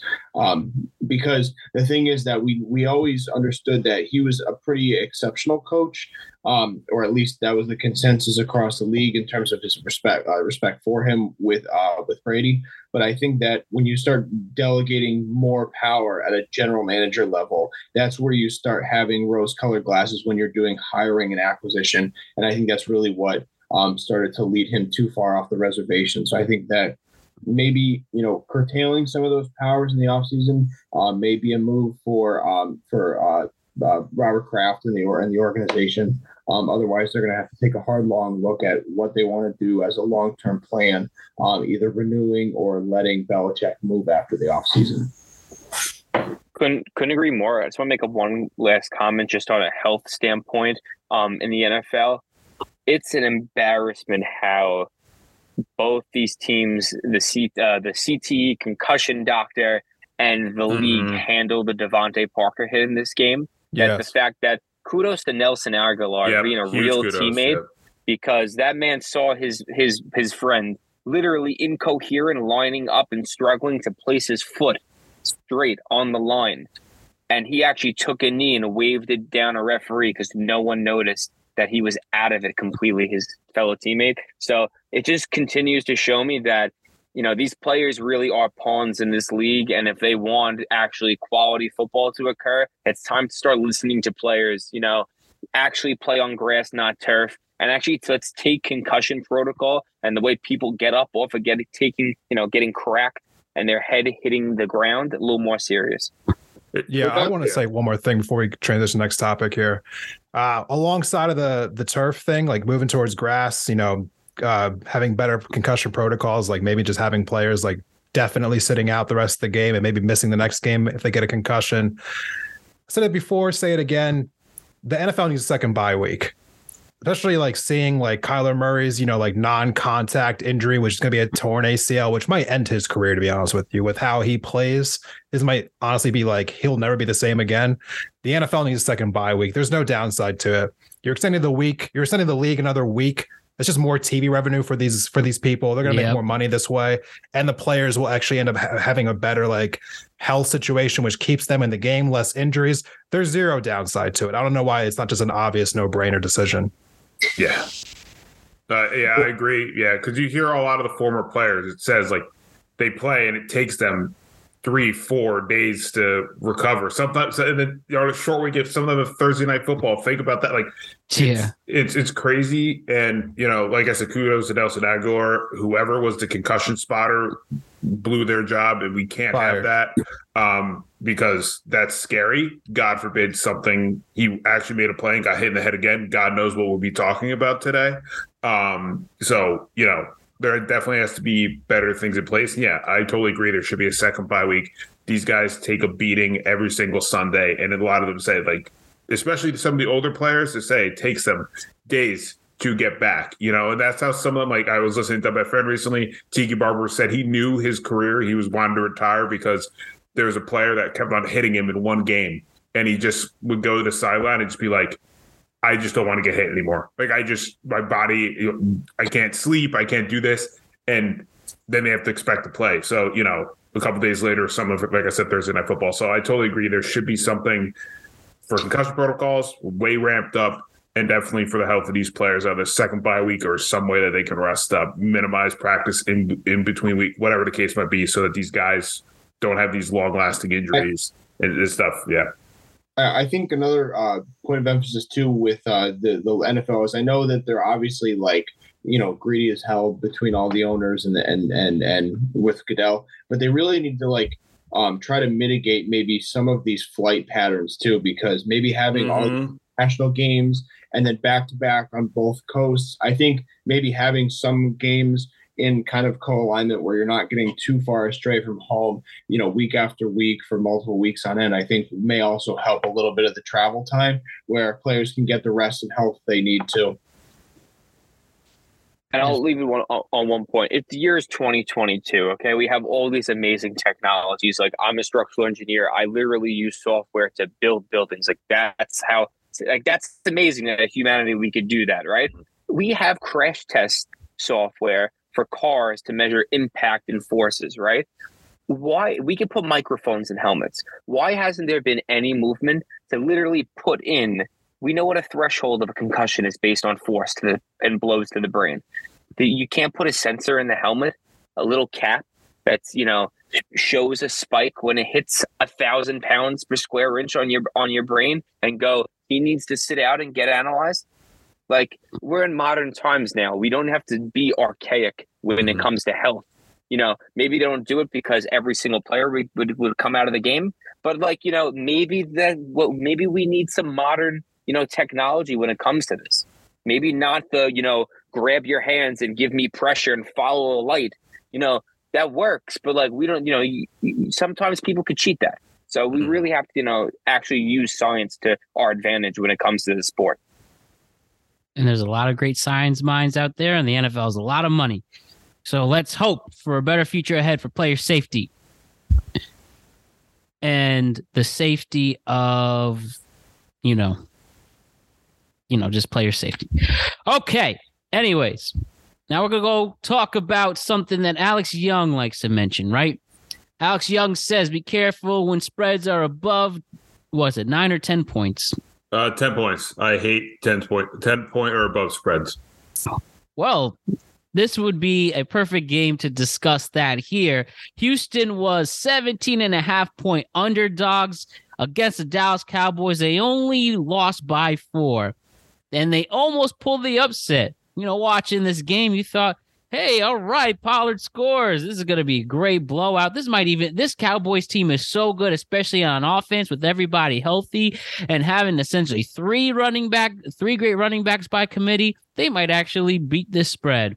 But they just had a hard time cl- closing in and scoring. And uh, Houston's defense was having the best game of the year. And they almost pulled this upset off. And it only took, what What was it? The final drive was ninety-eight yards off mm-hmm. the top of my head. And um, if only the competent defense was back at it in this final drive, Houston would have pulled off this victory. But they didn't. Regardless, a win is a win. Um, again, Houston is just tanking. We know this is definitely get, they are definitely getting the number one pick. And another thing you could debate later if you're gonna who you're gonna do if you're gonna keep one of your quarterbacks and Mills, you're gonna draft you know somebody else out of it. But with Dallas though, you know they still have a comfortable two game lead, um, two game lead over the other wild card teams. They are ten and three. But I, is there really anything to add about the Cowboys moving forward? Almost losing to Houston that only has one game, that only has one win. Is there anything really to add, or this was just a fluke and they maybe were a little too comfortable? I'll have two reactions to this. My initial reaction, I hate cursing on radio, but dude, we're fucked. This oh, so you really, you really, you really, you really, um, you really saw this as an alarming game. that's my initial reaction. A, what what did I say last week was my worry? The cornerback too. And what happened? Uh, a Chris Moore, who doesn't even sound like a football player, went ten catches for a buck twenty-four, and Amari Rodgers had four catches for fifty-seven and a touchdown. Thank God Brandon Cooks was hurt, because he would have had probably he probably would have beat Calvin Johnson's record for most receiving yards in a game at this point. The secondary at the cornerback position, outside of Stephon Diggs, uh, not uh, Trayvon Diggs, is in shambles. Bums. I rather cut them and sign college players that like got, like that like did, got cut from the walk-on team, and just at least because they have heart. Like, I'm embarrassed by this by the by that by the, by the secondary. All they could do is hit hard, and they can't cover. It's aggravating. Um, and Dak Prescott continually pr- pr- proves to me that he was overpaid. And, yeah, he did a game-winning drive. Good for him. Kirk Cousins has done a ton of those this season, even though we know he's whack, but still manages to come clutch this year somewhat. Like, Dak is just lucked out with ninety-eight-yard drive against the worst team in the league, so I really don't give it that much show. But, like, this team right now – yeah, they'll beat Tampa Bay maybe in the first, if they make it um, in the four or five seed, just because they have our number. But we play da- we play uh, Philadelphia, we're gonna get smoked. Like, it's not even like a contest. All these numbers are just in- inflated. This team's not a good team. That was my initial thing. Then I dialed it back. We're okay still. The defense had its worst day possible, and Dak Prescott is still rusty from the injury. But I'm still worried and sketched out by them. So we'll, to be continued. Okay, well, okay. It's no fun dogpiling on the Cowboys if the Cowboys fan's going to dogpile on the Cowboys. Yeah. So, I mean, oh, it's it takes fun. all the fun out of it. It does take all the fun out no, of it. No, do it, though, because, like, I'm a re- this is what I mean when I'm saying I'm a realistic Cowboy fan. Like, should I not be afraid after that? You should I mean, be. yeah. It was a it was a trap game. I mean... Obviously, it was a trap game. I, I think you're facing another trap game, even that's even more of a trap this week. So I, I'm I'm looking forward to that one. But um, I thought the Texans would cover last week. I mean, the Texans, like you you mentioned, the Texans always play the Cowboys close. I mean, every Texans game that I've watched this year, like yeah, they've been losing all these games, but they're not getting blown out of these games. So it's like no. they're they look like they're trying every single game. So it wasn't going to be like, oh, you're going to walk in there and blow them out, which is why I was like. I don't know why this point spread would be so high, but I think the thing that comes out of this game for me is that Dallas seems to get bored sometimes, and yeah, they lose their they lose their poise, they lose their composure. I mean, the defense is better than that. They shouldn't have been allowing, you know, like the Texans to control the game the way that they were. Uh, I mean. Dallas averages twenty-seven points per game this season. They scored twenty-seven in this one. Obviously, it wasn't as clean as you wanted to. That second interception by Dak was horrendous. So, I mean, obviously, there's cause for concern, but I don't know. I, I still think this is a great team. I, I think that we're going to know exactly who Dallas is after they face the Eagles on Christmas Eve. But I think the worst thing coming out of this week for the Cowboys was actually the news that you lost. What was it? Your offensive tackle? It was yeah, twentieth right tackle. I think. Yeah, Terrence Steele. Luckily, we have Jason Peters at the whopping age of forty to play right tackle, who actually played an amazing game in the fourth quarter. So, like, kudos to him. Thank you, Philadelphia, for molding this man. Um, and we luckily next week we're getting Tyron Smith back. So, yeah, we'll bump, you know, we're gonna. Bu- in my personal opinion, you know, they're gonna put him at left tackle. They'll bump down uh, the t- the rookie Smith, uh, Tyler Smith, to left guard. But in my opinion, I'd rather put Jason Peters at left guard just because Tyron Smith and Jason Peters on one side of the line would be a wrecking crew in the run game. And you put the rookie at right tackle just to get him comfortable with being flexible, uh, flexible because obviously this offensive line will never be one hundred percent healthy for the rest of its tenure in the next few seasons. So he's definitely going to be the best guy who's going to have to be able to move around like Zach Martin did. So I would like to see that. But I'm upset and afraid, not because, you know, I knew the Texans would play well against them. It's just the way that they almost lost this game. The lack of discipline, the muffed punt, the interceptions, the allowing the big chunk game, chunk yards in the run game and the receiving yards. Like, this is a un- I continually will always say it, under Mike McCarthy, it's a very undisciplined team. They have no... He's a yes man. He's a Jerry Jones guy. It's like Barry Switzer. Don't respect him sometimes. Don't respect him. It's like it's like Barry Switzer. You should watch this. Everyone should watch the thirty for thirty on Troy Aikman and how he talks about Barry Switzer, who was his college coach, but then when he was in the N F L, he just could not rally men. Like, after a bad practice, he would end practice. Trakeman wanted to literally, like, get people, like, on the line to sprint. You know what I mean? Like, you don't see that with this team. Like, Dan Quinn would literally run these guys until they vomit, until the sun goes down. Like, they have no discipline under this head coach. And, and literally, and that's what scares me, because they quit on themselves and they get soft. And this is not, this is not condu- conducive football for winning a championship. I think it's, um, it really is like that time. Sorry to interrupt your point, Alex, but I'm just saying, like, Alex, I mean, Brian, you know, you really, you really, you really are going to watch this Cowboys team make the playoffs, may even get a high seed, and you really have no confidence in them at this moment. Zero. There's, like, no doubt in my mind, if T- Tampa Bay makes the playoffs, that Tom Brady beats them, because Tom Brady has our number. And, like, I would would not be shocked. I, like, it's just like, I just, the discipline with this team, they just get, they, they're soft. They're so soft. It's, it's ridiculous. I think it's more of an indictment on the coaching, like Brian mentioned, and uh, Dallas' defense, because I think you may get a little bit of inconsistent play with Dallas on a weekly basis on the offense. But I think I, I would argue that Houston could have won this game if it wasn't for those two costly penalties on the O-line um, on the final drive. There was plenty of time for Davis Mills to at least get them back, um, you know, in range to to score again. And I think that that, you know, that corner um, uh, situation is definitely not being overplayed um, in terms of, you know, how crucial that is. Um, I think it was a tough day for Dak. Obviously, you know, twenty-four thirty-nine, two eighty-four, and two picks and a touchdown. I, it's just not going to cut it. But I think that ultimately, you know, I, I think uh, some of those ten wins so far this season are more of a byproduct of the schedule. I think that's a very weak schedule. And I think that um, this game against Jacksonville next week, kind of like Desmond alluded to, I think that's probably the best trap game of the schedule. I think that uh, Jacksonville um, is playing with, you know, they're playing with fire. They have nothing to lose. And um, they look good against Tennessee. I mean, it was like um, they, they have something going on. And I think that um, Dallas hasn't really learned their lesson yet. Right. So I think um, let's move on to this game, because it really has more of an impact for this division moving forward. But the Eagles and the Giants, Eagles punch their playoff ticket. Giants straight up get their ass kicked. And I knew it was over when on the punt, when the punt, when the long snapper bounced the ball into the puncher's hand.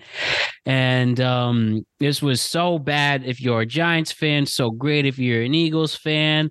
It's funny how the two guys who are don't have a dog in the fight, their cameras go off. So I guess yeah. we could have a discussion between the three of us on this one. Giants played so undisciplined. They were a mess all over the place. Another bad game for Saquon, as we talked about before, that Saquon sometimes just feels like the entire offense. And uh, not a good game for Daniel Jones. And just everything worked for the Eagles. There's a reason why they're eleven and one, and um, they almost play, play a perfect football game. And you know, when the, when the backup quarterback comes in, and it's not as the cause of an injury, it was bad. I mean... It, Uh, luckily, all we could say, Alex, is that thank God the Seahawks lost, because we, even in yeah. this game coming up against Washington, we're still in the fight with it. And we know the Seahawks are playing San Francisco on Thursday. But, um, you know, the thing I have to say, and then I'll go give the floor to you guys, is Giants really are a year away, if anything. Not that, not. I still want them to get to the playoffs, get the momentum, get the postseason experience. But this team really can't do much, especially with the lack of weapons. Not that I doubt, I doubt that would have helped if we had Jerry Rice and Randy Moss in their primes playing on the, playing. And um, it was just, it was an ugly game for Big Blue. And reckon you are playing arguably the best team in the N F L. And still, they, they did not show up to play. Yeah, um, yeah, it was it was disappointing uh, watching that game. Like you guys know, I was. Did I you was, go to that? No, I was in the city. You're like, um, I knew I'm not gonna waste my time. I was in the city working uh, for the league. I was doing a, a big stream, which was fun. Uh, oh so, yeah, yeah, you were talking about. Yeah, yeah. so. Um, I we had like red zone behind us before the show started, and I, every time I turned around, it just seemed like the Eagles were scoring, right? But I went back and I watched the film, and I was just like, I knew when it was fourteen nothing, like the butt punt, I knew it was kind of over from there. And mm-hmm. uh, and the reason why was because I saw Saquon wasn't doing well. And I told you guys weeks ago what was my number one fear for this Giants team was what what would happen once defenses figure out all you have to do is limit Saquon and focus on Saquon and put the ball in Daniel Jones' hands. And with the lack of receivers we have and everything like that, the Eagles used that to their advantage and wiped the floor of the Giants. And the other part of it, and I think, is we know our expectations for the season were low, and we started off really, really hot. And now looking back on it, I kind of wish we kind of had like a up and down, but still where we are now, because I feel like since we started six and one and then six, you know, we're like, oh, okay, this is like such a great season. This is looking like a promising season. And then the wheels fall off finally. And we're at the level of where we all thought we were going to be in the offseason.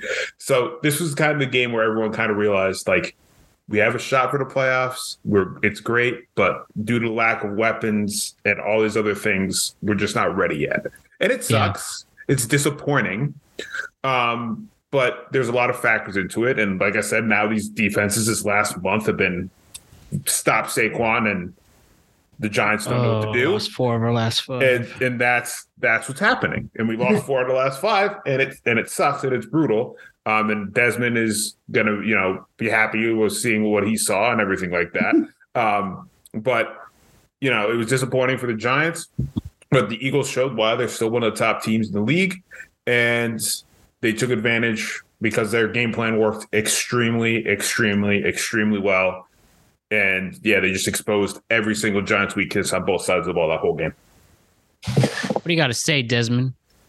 Um, I'm not going to spend too much time focusing on the Eagles. I mean, I was happy. My team is good. Well, no, it, it's more or less because, like, I don't have anything to criticize. I mean, because honestly, th- being an Eagles fan growing up, you know, watching the McNabb years, Michael Vick years, the years that led up to Carson Wentz and, you know, so on and so forth. Eagles just had a, a streak so many years of finding, like, ways to, like, blow it in the big moments, you know? And this team looks poised. So I'm in, I'm in a holding pattern right now. I want to see this Dallas game. Like, that's what I'm waiting for right now. Like, I don't want to, like, look ahead past the, past the Bears, but I need to see what we're going to do against the Cowboys in Dallas. Like, that's, that's what I'm waiting for right now. I feel bad for the Giants. You know, I, we were giving Dayball so many, like, good praises in the beginning of the year, but since October twenty-third, their only win has been against the Texans. And that's that's an indictment on this coach way. That was apparently so great and was galvanizing the locker room, so on and so forth. Um, Saquon Barkley was said to be having like a neck injury that he was dealing with going into this game. Mm-hmm. And I knew that like that was going to be, be the end of it for them because he's their whole offense right now. If he's not special, the Giants don't win. You know, they have a very mediocre offense. The last four games, they've scored twenty-two, twenty, twenty, and eighteen. So they score about the same amount of points every single game. But their defense is also letting up twenty-eight, thirty-one, and forty-eight. So you can't be a mediocre offense with a horrendous defense, which is what they are currently. And so I am backing off my original thought that they could get into the playoffs. It feels like they're poised to slide right out, and maybe the Lions might steal that spot from them. I want to give a little love to, uh, real quick, uh, shout out to Brandon Graham, three sacks, four tackles, um, three of the Phillies on um, total seven sacks for the game, which was just a complete domination. Yep. Uh, now I'll let's say, quick, say quick, thing, quick, quick, then quick. Yeah, quick. And then we'll transition.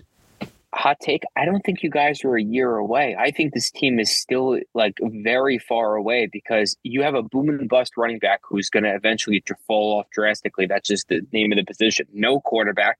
Your best receiver is Richie James Junior and Darius Slayton, who are borderline wide receiver. Don't diss Isaiah Hodges like that. I'm just joking. Okay. I'm just joking. You have, I'm just joking. Your tight end. Your tight end is a tight end one. He's a good tight end. But on defense, like you have maybe like I don't know. Half of your roster on defense could stay next season. Like, you guys aren't close. You lucked out against, you won against an uh, overrated Titans team, the Panthers, who are the Panthers, the Bears, Packers, Ravens, and Jaguars, and Texans. Like, they're not playoff teams. Like, you lucked out on schedule. Like, I think it's coming down to the Giants where maybe the mo- more fool's gold than the Minnesota's Vikings, I would even say, this season. Ooh, I was the one viral. who did say the year, the year, the year away. And Alex had a better way of expressing just not ready yet. And that's what we'll see what Joe Shane does in the offseason. But at the end of the day, we still are in contention for a playoff game, to be a playoff team. And you can't take that away, playoff team, even whether we deserve it or not. And we'll see on Sunday night, a game that's flexed. Again, we know that Daniel Jones has had a hard time winning in prime time, which has been never, but focusing on the here and now, let's just focus on Washington and go from there. And if, you know, I'll say, well, if we lose, better chance for the draft pick. So we're playing with house money there on this. So yes, it's true. We're not ready yet, but we'll see what the future brings and what we do with Daniel Jones. And again, that's a discussion if they want to put a franchise tag and pay him thirty-one million dollars after. But with this, and uh, very much a statement that could be true with what Desmond was saying with Detroit playing uh, Minnesota. They win thirty-four to twenty-three, and they were here to stay. They were here to play. Jared Goff had Jared Goff had an amazing game, over three hundred thirty yards passing, a few touchdowns in there. Uh, the return of Williams adds more life to this offense. Everything was clicking. Um, and for people who thought that Kirk Cousins at the one p.m. hour was going to be special, it just wasn't special enough. Detroit now really making a push for the playoffs if Dan Campbell, and you just wish, if you're a Lions fan, if we just won some games earlier in the season, we'd be in a more comfortable position. But it seems now that Minnesota are frauds, even at ten and three. It seems as the weeks go by that they are, um, that they really are under, they are, they, even though the wins show they're winning, they, they have a lot of work to do with their first year head coach. And then uh, Detroit, you, like I said, people really are high on Jared Goff and what uh, they're pulling off right now. So out of this game, what really stuck out for the future of both teams who, who have interesting futures ahead going into the rest of December?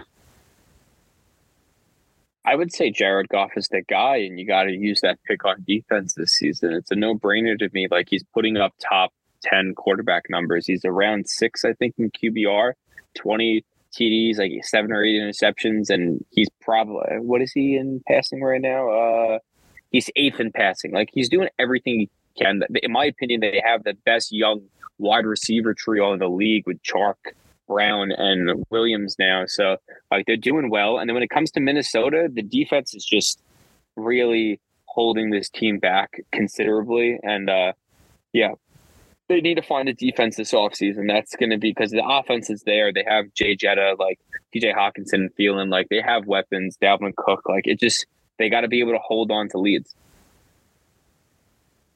Yeah. I, um, The Vikings are frauds, and I hope that that one guy on TikTok sees this. Uh, yeah, frauds. He was going nuts. He was going off on me for no reason. Like, Yo, come on now. I find his name. You got to look at reality here, man. I mean, the Vikings have ten wins, and they have a negative point differential. The San Francisco forty-niners have nine wins and are plus one hundred twenty points. You know, it, it's not even comparable. The Vikings have lucked into so many of these wins. They're not a good team. This is the most overrated, like, two seed I have ever seen in my life. Whoever they play, the seven seed, I don't care if it's the Giants, the Commanders, the Lions. I don't care if like the Panthers sneak up into the seventh seed. Whoever the seventh seed is will beat the Vikings in that first round wild card matchup. Vikings are trash. That'd be a home game for them too. And, and you know what? I feel bad. Minnesota fans are great. They're loyal. I think they're a real fan base, unlike some other fan bases in the N F L, which are trash. But not this team is not good. Uh, Lions, quick take here. Brian's one hundred percent right. They needed to they need to like reinvest in this offense. Goff is good. The receiving core is good. The running backs are good. Go get a D lineman or a D B. Like, you got to like go all out on defense this year because the offense is for real. Yeah. yeah wanna... By the way, shout outs to the guy's name's Big Bug Jank. My official Twitter account, Big Bum, Bum Up, a k a the tag team champ, a k a. Cody Owell's manager. So, uh, okay then. Well, you were saying, Ryan? Uh, no, I, I wasn't saying anything. Oh, excuse me. Go, I thought of that. You go, Alex. I'll go after. Um, yeah, I'll keep it quick. I mean, I, I definitely am still going to stick by Minnesota, but I, I do agree that there's some um, – there's definitely some truth to the fact that they're no different than the seventh seed in terms of how weak some of these teams in the N F C are outside of San Francisco and Philadelphia. I think after you get past San Fran and Philly, a lot of these teams could um, win on any given Sunday if they're head-to-head with one another in the playoffs. I would make the argument that Detroit has a chance to win the, win out the rest of the games this year, and I think that firmly they probably will make the playoffs, um, all things considered.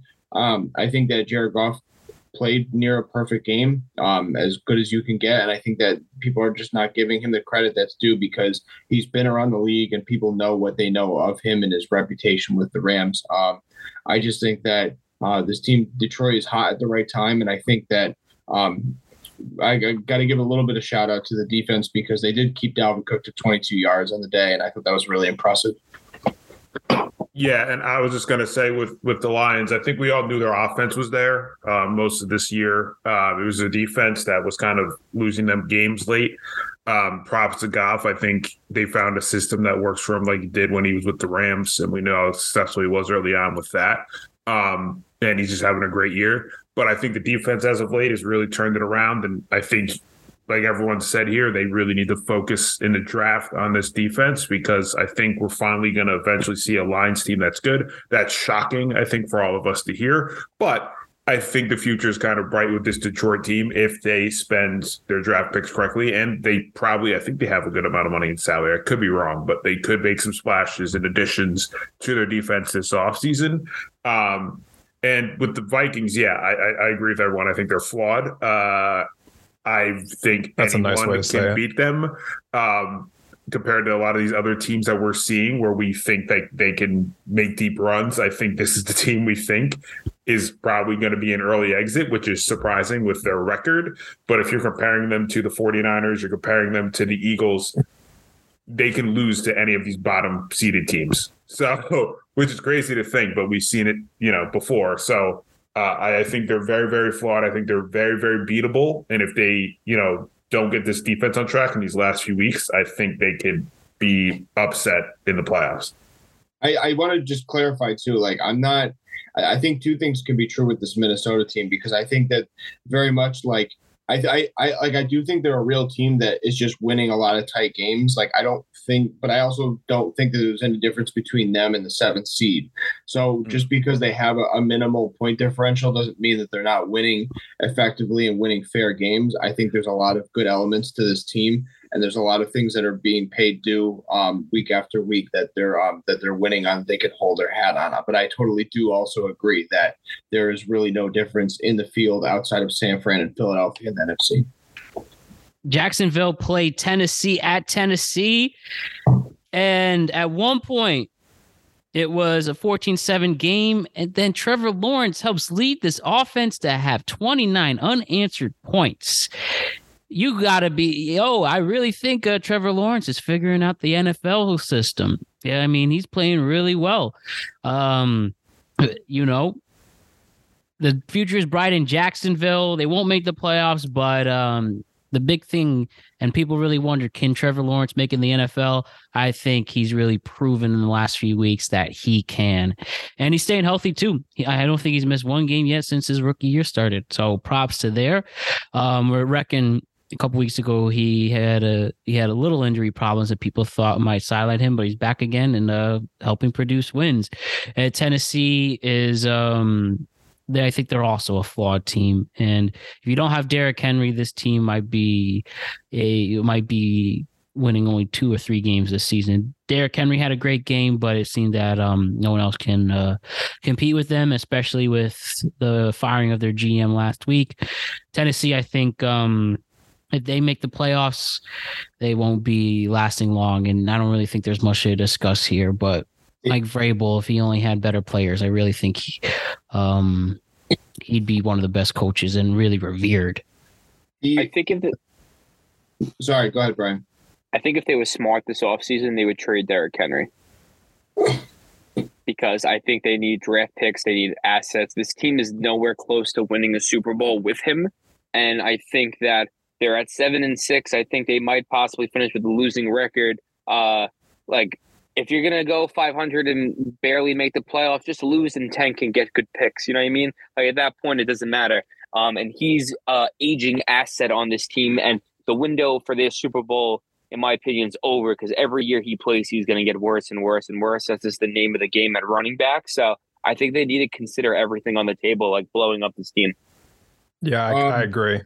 Because, I mean, like in this in the N F L, if you don't have an amazing quarterback, you have to be amazing at every position. The Titans aren't. Like they they need to move on from Tannehill. They need to probably just blow up the team and start over. Um, I thought, yeah, just a little comment on this game too, because I think I was really impressed with the Jags defense. They had four sacks, three forced fumbles, and a pick. I thought it was really tremendous um, output, uh, particularly to back up and, and bolster uh, Trevor Lawrence, put him on short fields. But I also think that this was just like a really like nasty, sloppy game. Both teams combined for fourteen penalties, one hundred twenty yards. And I think that um, ultimately you're going to get a lot of that when you're playing divisional games. Uh, the, the only thing I'll say with Tennessee is um, they're going to back into a playoff spot similar to the way that Tampa is. And I think it's more of a referendum on the their situation than it is with Tampa, because we have more of the explanation with behind Tampa, but not necessarily with Tennessee. Yeah. I think that's some excellent points there, and um, it's too bad in the uh, in the uh, Music City that they can't get the wins that they've been waiting for a long time. But oh well, another week, another win for Cincinnati. Joe Burrow beats the Browns for the first time, their fifth in a row. Uh, returning Mixon makes things even more excited in Cincy. Um, you know, Browns suck; they make bad decisions. Deshaun Watson didn't do anything special in his second game back. And the running back by committee didn't do much in Chubb and Hunt either. But I think Cincinnati is really, really, really something to look forward to. And now that everybody's back and also the offensive line improving, there's no reason why that they can't make another deep push once again. How about Cincinnati? Yeah. Uh, I, I like Cincinnati a lot. Um, I know they, for some reason, had a tough time with uh, Cleveland, but they proved it again that they're a very good team. Uh, I think we all were surprised with their slow start, but now they're everything's clicking. Um, and I think they're a team to watch. Uh, I really like them uh, and what they're doing on both sides of the ball. Um, They're just a very well-balanced team. Uh, I think they're a dark horse team to make another deep run. Do I see them in the Super Bowl? I don't know, but I think they are a team that has everything clicking right now. They have all the momentum, and I think that everyone should uh, be watching what the uh, Bengals are doing for the rest of this year. I don't know if you can be a dark horse if you're the defending A F C champion. Well, I think know, everyone, just, everyone's just throwing everything at the Chiefs right now or the Bills. And I feel like not everyone's yeah. giving credit to Cincinnati, especially what they did last year.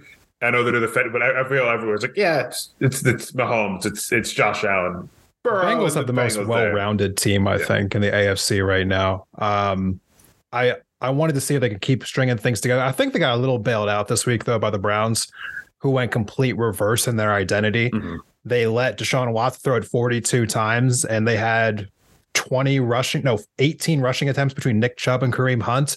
That's not their identity. That's not how they play. I think they're trying to like justify Deshaun Watson's contract or getting him back into the flow of the N F L, whatever the case may be. It was a losing strategy, and they deserve to lose that game. The Bengals win the games they're supposed to win, which is why I think I think they're a very dangerous team. And I believe that if they beat the Bills on uh, that last Monday night game of the season, that they are going to the Super Bowl. That's going to be exciting to talk about at that point for sure. So we had the Ravens and the Steelers play. Kenny, you know, there's something about Steelers quarterbacks who get hurt. The backup comes in and throws three picks. That happened now twice. I, I, I want to know if that ever happened before. But um, Ravens with Huntley at the helm, play a close game, and I mean, really depended on the return of J K. Dobbins, and he just went in. It's like he never missed a beat. And now they have to figure out when Lamar Jackson comes back in the next couple weeks, what are they going to do? They are nine and four. It looks like there's a great chance they will make the playoffs, but um, it only sucks when you're trying to build your team and your quarterback is not going to be there in the last few weeks. But taking advantage of a Steelers team that seems to just going through the motions. Um, Not a good game from them, but regardless, what do you see? What do you see? Where what, as excuse me, where do you see the Baltimore Ravens going forward with a quarterback that they know they're ultimately going to change for the playoffs? And we all know their defensive issues that they have, especially in closing games. That's why they it was a good thing for them to play a weak offense with a rookie quarterback still trying to figure out what he's doing. But um, the Ravens, do we see anything of note here, especially with what I mentioned with um, the roster having so many changes? I think that the limited quarterback um, just utilization now with Huntley and then Anthony Brown played is that they're getting, going back to the run game, which they started to go away from this season because they want to develop Um, Lamar Jackson as a passer, which I understand it's not working though, and they do better when he has breakaway read option plays, and they run the ball forty-two times. They ran the ball forty-two times this game. They had two hundred fifty rushing yards on a touchdown. They control control time of possession. You know, they only threw they only had ninety-four yards on offense in passing. So that goes to show you that they can win just you know one dimensional on Um, just rushing, but you know the defense played a very good game as well. But it's a they played a bad offense, so we you know I'd like to see them develop the run game and pick up steam because Dobbins hasn't played much, Edwards hasn't played much. They're going to need those two guys to really be ready for playoff time uh, for those crucial carries. So I think it will help them. Yeah, uh, I was just going to say I agree. Um, it's also, I guess, great for the, the Ravens that kind of their quarterbacks all have similar play style, but obviously Lamar is just head and butt field better than everyone. But I think them going back to what works, like Brian said, was their run game helped them here uh, because once Huntley got knocked out, they were going to another quarterback, and they just got lucky they were playing the Steelers. Uh, but they just hung on to to win the game. So um, can't play the Steelers every week.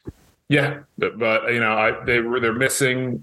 They're missing Lamar. I think they really, they really hope he can come back soon um, and get that offense clicking again um, and get them kind of geared in the right direction for uh, for the postseason. For sure, for sure. And one more game to discuss.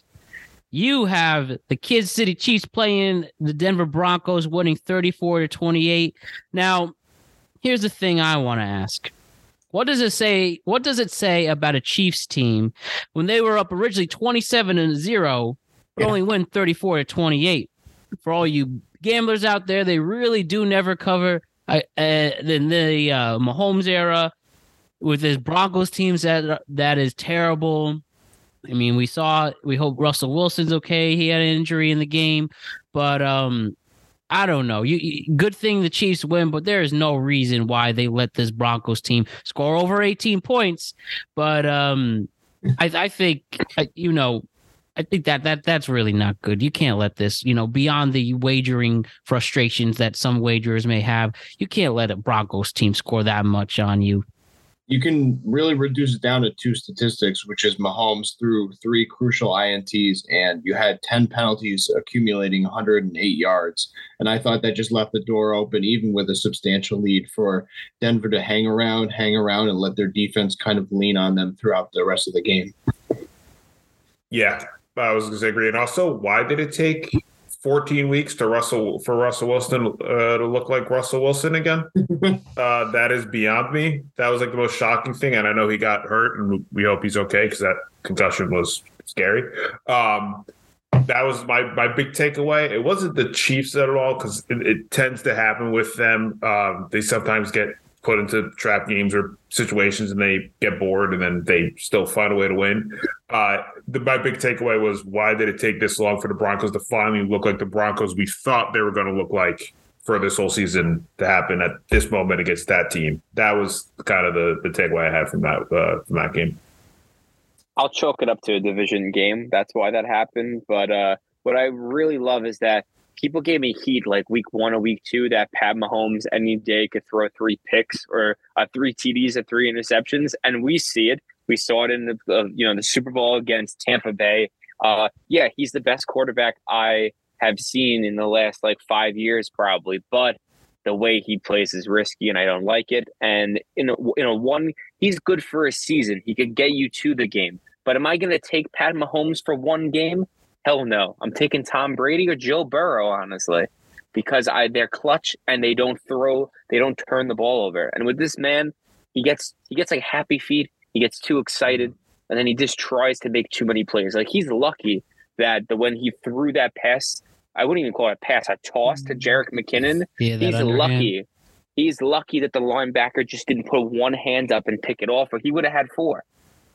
So mainstream media is going to love that. Oh yeah, put it on, please. Like, how about it might be like, the greatest play in the history of football now, according to the mainstream media for that. But I, it might be. It they might be. love dick riding Patrick Mahomes. They like cupping balls for him. I um. Well, I guess I'll be I'll be on the ride train then. Um, the, the Chiefs have a top five offense the last five seasons in a row.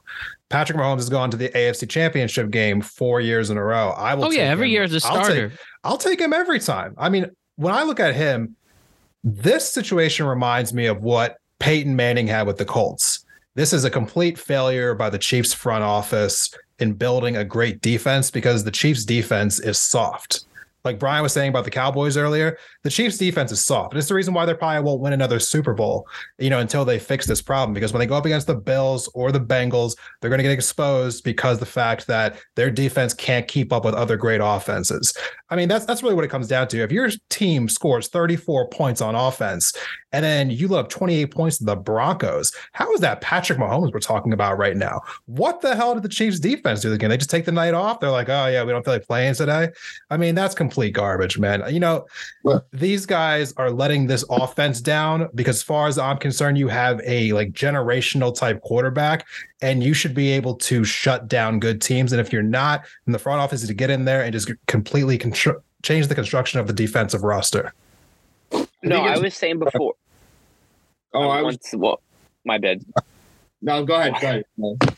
I, I wasn't I wasn't shit on Pat Mahomes. Like I, I, I do like him. I'm just saying for the for a one game, you know, leave it, you know, take all or leave it. I'm yeah. not taking him because of the risk. Also, this defense is an issue because of how much money they gave him. You cannot pay him and Travis Kelce, Orlando Brown at offensive tackle, and you know you can't do that. You know that you can't you can't spend that much money on offense and expect your defense to be good. I, That's I, not I, always I, true, though. I mean, you can get good capital in the draft. I mean, the money's going to be spent regardless. I the think money, they just suck at drafting the right people on defense. They, they're they're inept. The money is going to be spent regardless. That was exactly why they moved Tyreek in the offseason, because they didn't want to pay him the bag and get stuck with a, a really anemic uh, roster. But furthermore, I think we need just to be more specific, too, with, with this defense. I think there's still plenty of talent in that front four. They had six sacks this game, and they had plenty of pressures throughout. I just thought that the secondary is really, really thin and really weak, and I think that's probably where the emphasis should be in the offseason. All right. Now let's look ahead to week fifteen in the N F L and make these picks. All right, gentlemen, let's start with Thursday night, where we have where we have the Seattle Seahawks going up against the San Francisco forty-niners. San Francisco was going over to San Francisco. Sorry, they are going over to Seattle. San Francisco opens at minus three and a half. I think the Seattle Seahawks woes are going to continue. They're going to end up at five hundred, and Seattle are going to, uh, sorry, and San Francisco is going to win easily and get another win for Brock Purdy, his first on the road. I'm feeling a trap game. I'm feeling a big trap mm. game here. I think if Kenneth, uh, I think if Kenneth Walker plays, I think they control the clock enough. Just, um, And I think Purdy Purdy will eventually have his quarterback woe and have a bad game. And I think the defense has been playing stellar all season. And like how Dallas's defense is playing stellar all season, they had that one bad game against a team they didn't expect. And I expect this to be the same. I expect the forty-niners to not have their top game coming off a, such a dominant win against such a uh, a monument icon of this league in Tom Brady. I expect a little sluggishness coming out um, on a short week as well. I expect Seattle to win by a field goal.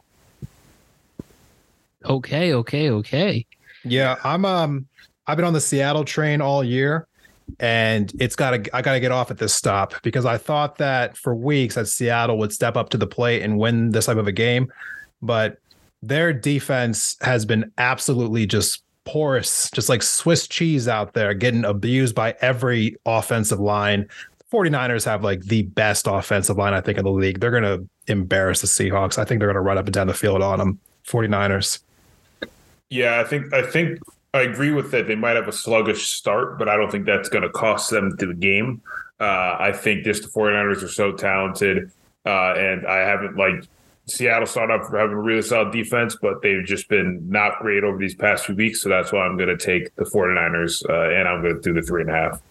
Uh, like A. Young likes to say, if there's one time to use the ten-point spread, this would be it. I don't know if they're that separated, but um, regardless, I think San Francisco is winning. So, you know, it's the end of the year when you have Saturday football games. There's going to be three. Let's start with them now. Indianapolis Colts are going to Minnesota, returning from their bye week. No more T Y. Hilton. I know that will be missed. Anyways, minus four for minus four even for the Vikings. I think um, they're going to get back into their winning ways with this one. Going to have Saturday Kirk Cousins come in and to bounce back after a tough loss against Detroit, and also coming back home is going to help them. Give it to Minnesota. Great. Colts, they're up and down this season every other week. So you know what? Mm. Let's hit a spike.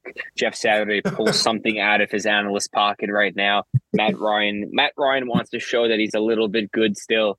I, you know, I feel like the fall of the Vikings is coming every week now. Uh, Colts also. I think uh, it feels like a trap game to me. Colts coming off a bye. Vikings have a weak run defense. Jonathan Taylor. I think um, you guys are thinking a little too much about this. I think that they're going to course correct coming home. They'll probably win. Uh, they'll probably win a tight game, but it'll probably be like a seven, eight point win. To be fair, you said that last week about the Vikings. Well, I didn't see this. I didn't, I didn't see is, it, is it Alex's kiss of death right there? Yeah. My kiss of death. Well, I don't know what the policy is on one o'clock Saturdays for Kirk Cousins. They're not very frequent. Um, yeah. I just think I. I just have more faith that a team like this with playoff aspirations can course correct after a tough divisional loss. The Ravens are going to Cleveland. Cleveland is opening at minus two and a half. I say we're going to have... Mm, for me, I'm going to go with Cleveland on this one. I think um, for a messy defense, especially a... Res- a um, and especially for a team that is still trying to figure out what they're going to do moving forward and having quarterback issues. I think if Deshaun Watson is able to get his first victory in two years, it would be off of this game. But I think it'll be more of a return running back by committee, Kareem Hunt and Nick Chubb as responsible for it. I think this game comes down to the injury report right now. Tyler Huntley, DeMarcus Robinson, their offensive tackle, and Lamar Jackson are questionable. So, like, you know, if they lose two quarterbacks, uh, their number one receiver, basically, I don't see them winning. On the same side with the Browns, though, David Njoku and Amari Cooper are both questionable. You know, Cooper was on a snap count with that game with a hip injury. When you lose your two, your number one and number two options in the passing game, you have to lo- rely on that run game more. So, I think the Browns squeak it out, maybe like three to seven point victory, but I think it's going to be a close one. I agree. I think it's going to be a close one too. Uh, I think we're all still waiting to see the Deshaun Watson statement game. I think this could be it, uh, but I think it's still going to be close. And uh, just seeing the Ravens, we, uh, especially without Lamar, uh, if he doesn't play, uh, I think, you know, the Browns can sneak a win here. I think. Yeah, was- I, oh, go ahead, Alex. Oh, all I was going to say is I think this is a perfect game to tee up uh, the Browns defense, especially with Myles Garrett in that front four. So I think that they they could probably easily take this game. Technically, the Browns are not out of the playoff hunt, uh, and I think they're at home. Ravens are injured. This feels like an easy Browns win. Mm-hmm. And the final Saturday game, which is very, very intriguing. Saturday night, eight fifteen p.m., The Miami Dolphins are going to Buffalo to play the Bills. The eight and five Dolphins playing the ten and three Bills. Two games back in the A F C East. Buffalo is opening at minus seven and a half. Wow. Do we see Miami breaking their losing streak, getting back in the win column? Do we see the Bills continuing uh, their winning ways and getting people really hyped to believe in them again? If you're asking me, I say the Buffalo Bills are going to pull this victory off. I do think that the Dolphins can cover, but I ultimately think at home, Josh Allen and his team can win. I also just don't see a team from Florida doing well in Buffalo. It's like that's, oh, it's supposed that, to snow, by the way. I believe it's yeah. supposed to snow Saturday oh, night. Okay. Nice. Like that's not that's not helping. Tua already yeah. can't see over the line. Imagine he had a few inches onto the ground of snow. He's definitely not seeing over that hill. So it's gonna be difficult for him. Um, I think they're sliding. Um, they only do well when they have a good run game, and that um, Tua could play action and roll off of that. Um, Jeff Wilson, who is the best running back they have, um, and Raheem Mostert are both injured right now. Mostert was limited in this game, and Jeff Wilson left this uh, game against the Chargers. So if they don't get that run game and health, um, have health there, I think it's going to be a problem for them. So I go with Bills. Yeah, I'm going to go with the Bills too. I think the Dolphins can cover. I agree with you there, Matt. I think it's going to be a, a fun game. I hope it's going to be a fun game for all of our sakes uh, with those two playing each other. Uh, but just, uh, I just don't see the Dolphins correct themselves. They have some injuries, and just seeing two of these last few weeks, I don't know what he's going to expect against the, the Buffalo defense with the bad weather. I mean, it's only be like one to three inches of snow, which is like light work for Buffalo, but again, cold day. Um, but and that's rain to yeah, them. Yeah. Uh, so I'm pretty sure, you know, the Dolphins will come prepared and be ready to go, but I think the Bills are going to take this one. So it was uh, fifty-four degrees in Los Angeles uh, this past weekend. And really? They had like the, the, the stadium had like, you know, there's like an open set side to it. Uh, apparently the Dolphins actually had uh propane like heaters on their side of the field when it was fifty-four degrees. So um, yeah, I'm expecting the Bills to uh, actually more than cover here. I think Bills um, win by at least ten. Oh, wow. Okay. So I actually think it's going to be a tight game. I think Miami's going to give it all they've got, but um, I am going to uh, put this on the record. I think that this is probably the nail in the coffin for them to miss the playoffs.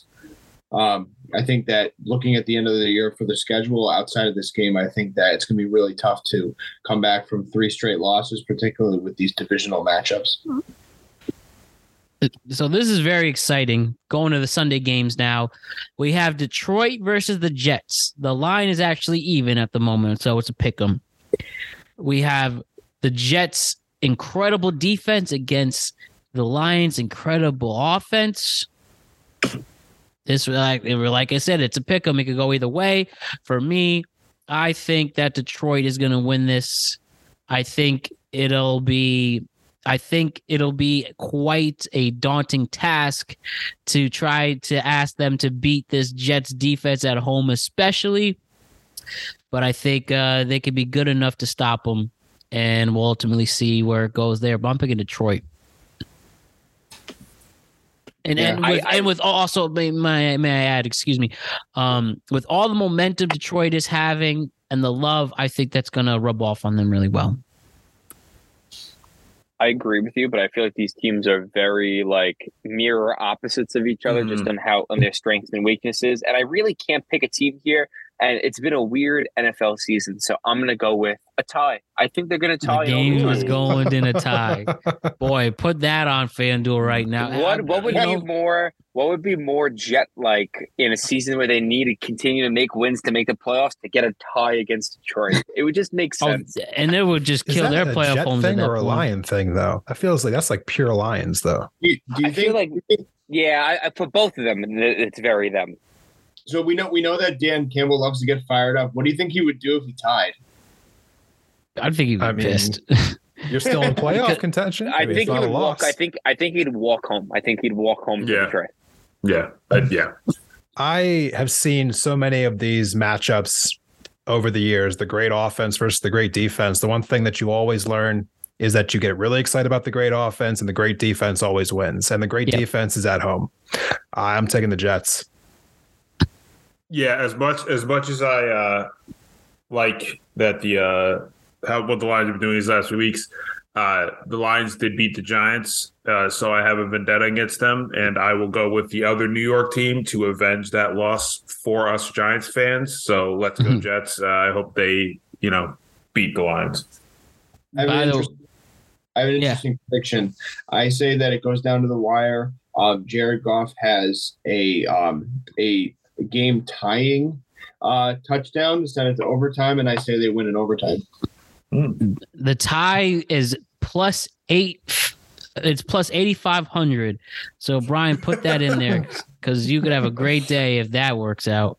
You're buying dinner. I'll put it in right now. Oh, well, hey, I, stranger things have happened, right? So this Sunday night, even though they, I don't know why it's not. A, oh, wait, sorry, excuse me. Uh, I'm going to save this after. Eagles versus the Bears. Eagles are going to Chicago. They are minus nine point favorites even. Um, e- the Bears are turning from their bye week. I think the Eagles are just going to continue their winning ways. I think they're good enough to cover on this. And um, it'll be nice to see Justin Fields again, but that's it. Eagles are going to win this and cover. It should be over by halftime. Yeah, I was going to say the uh, the the subs will be coming in out of the tunnel at half. Uh, I think it's going to be a wrap. Uh, just seeing what the Eagles did last week, I think they can continue to do that again this week against the Bears. I wouldn't even start Jalen Hurts at quarterback this week. Let Gardner Minshew get get a ride and just get him ready. God forbid you need him in playoffs. Knowing uh, the past history of the Eagles in the playoffs, they always lose a quarterback. Um, so maybe get him some experience. But yeah, no, this game might be the biggest point differential of the season. I All think right. the Bears cover. Um, I really do. I think the Eagles are in trap game uh, territory. Looking ahead to Dallas next week, uh, you can't overlook the Bears. They have a great offense. They're a great rushing team. We have a mediocre rush defense. I think um, nine points is too much. Really? All right. Respect that. The Falcons are playing the Saints. Yeah. New Orleans opening yeah. at minus four. Give this to Atlanta on this one. Yeah, I, I, I'm excited to see Ritter. Um, I, I liked him in college. Uh, it's kind of surprising that the Falcons decided to go with him now at this point of the season, um, with them still having a shot to get to the playoffs. But uh, I, I'm excited to see what he does. So I'm going to go with the Falcons, get that uh, first win under his belt. All right. I'm taking the Saints because whatever you think should happen in the N F C South, the opposite happens. That is also a good point. It's the only reason. I am going. You can say it, say it, Alex. No, you go. Oh, I was just gonna say I, it, this kind of makes no sense from Atlanta's standpoint because they're playing with house money. They still have a chance to make the playoffs. So why are you putting a rookie quarterback out there this late in the season? It just kind of makes no sense to me. So uh, I think out of spite, I'm going to pick the Saints. Uh, I'm going to go with the Saints on the sole reason that they have the best quarterback in their division at backup right now. Hot take in Jameis Winston. And you love I Jameis Winston. Love Jameis Winston. Has I a great like arm. Jameis too. Yeah. I don't, has yeah. a great arm. He learned how to not throw picks. And remember how an mad injury. you got about with him. You were like his mom out there defending with those injuries off. Well, when mm-hmm. you get hit in the spinal cord, it's, you know, mm-hmm. it's, it's your spine. You know what I mean? In the words of uh, Mike Tyson, it's spinal. So you got to be careful. So, uh, mm-hmm. yeah, you know, I think the Saints is winning because the defense is more well-rounded. Oh, yeah. Steelers are going to play the Panthers in Carolina. Carolina opening at minus two and a half. Sam Darnold is going to continue to win. Yeah, this team's they're they're hyper motivated. They still got a shot. The window's open uh, in that horrible division. So I got Carolina winning. Yep, I'm going with Carolina in this one as well. Same here. Um, yeah, my last rule still applies. Whatever you think's going to happen, it's the opposite. Steelers. Not only that, they're going to have more fans in the stands than the Panthers will. For sure. The Cowboys are playing Jacksonville. The Dallas opening at minus four and a half. Dallas is going to Jacksonville, by the way.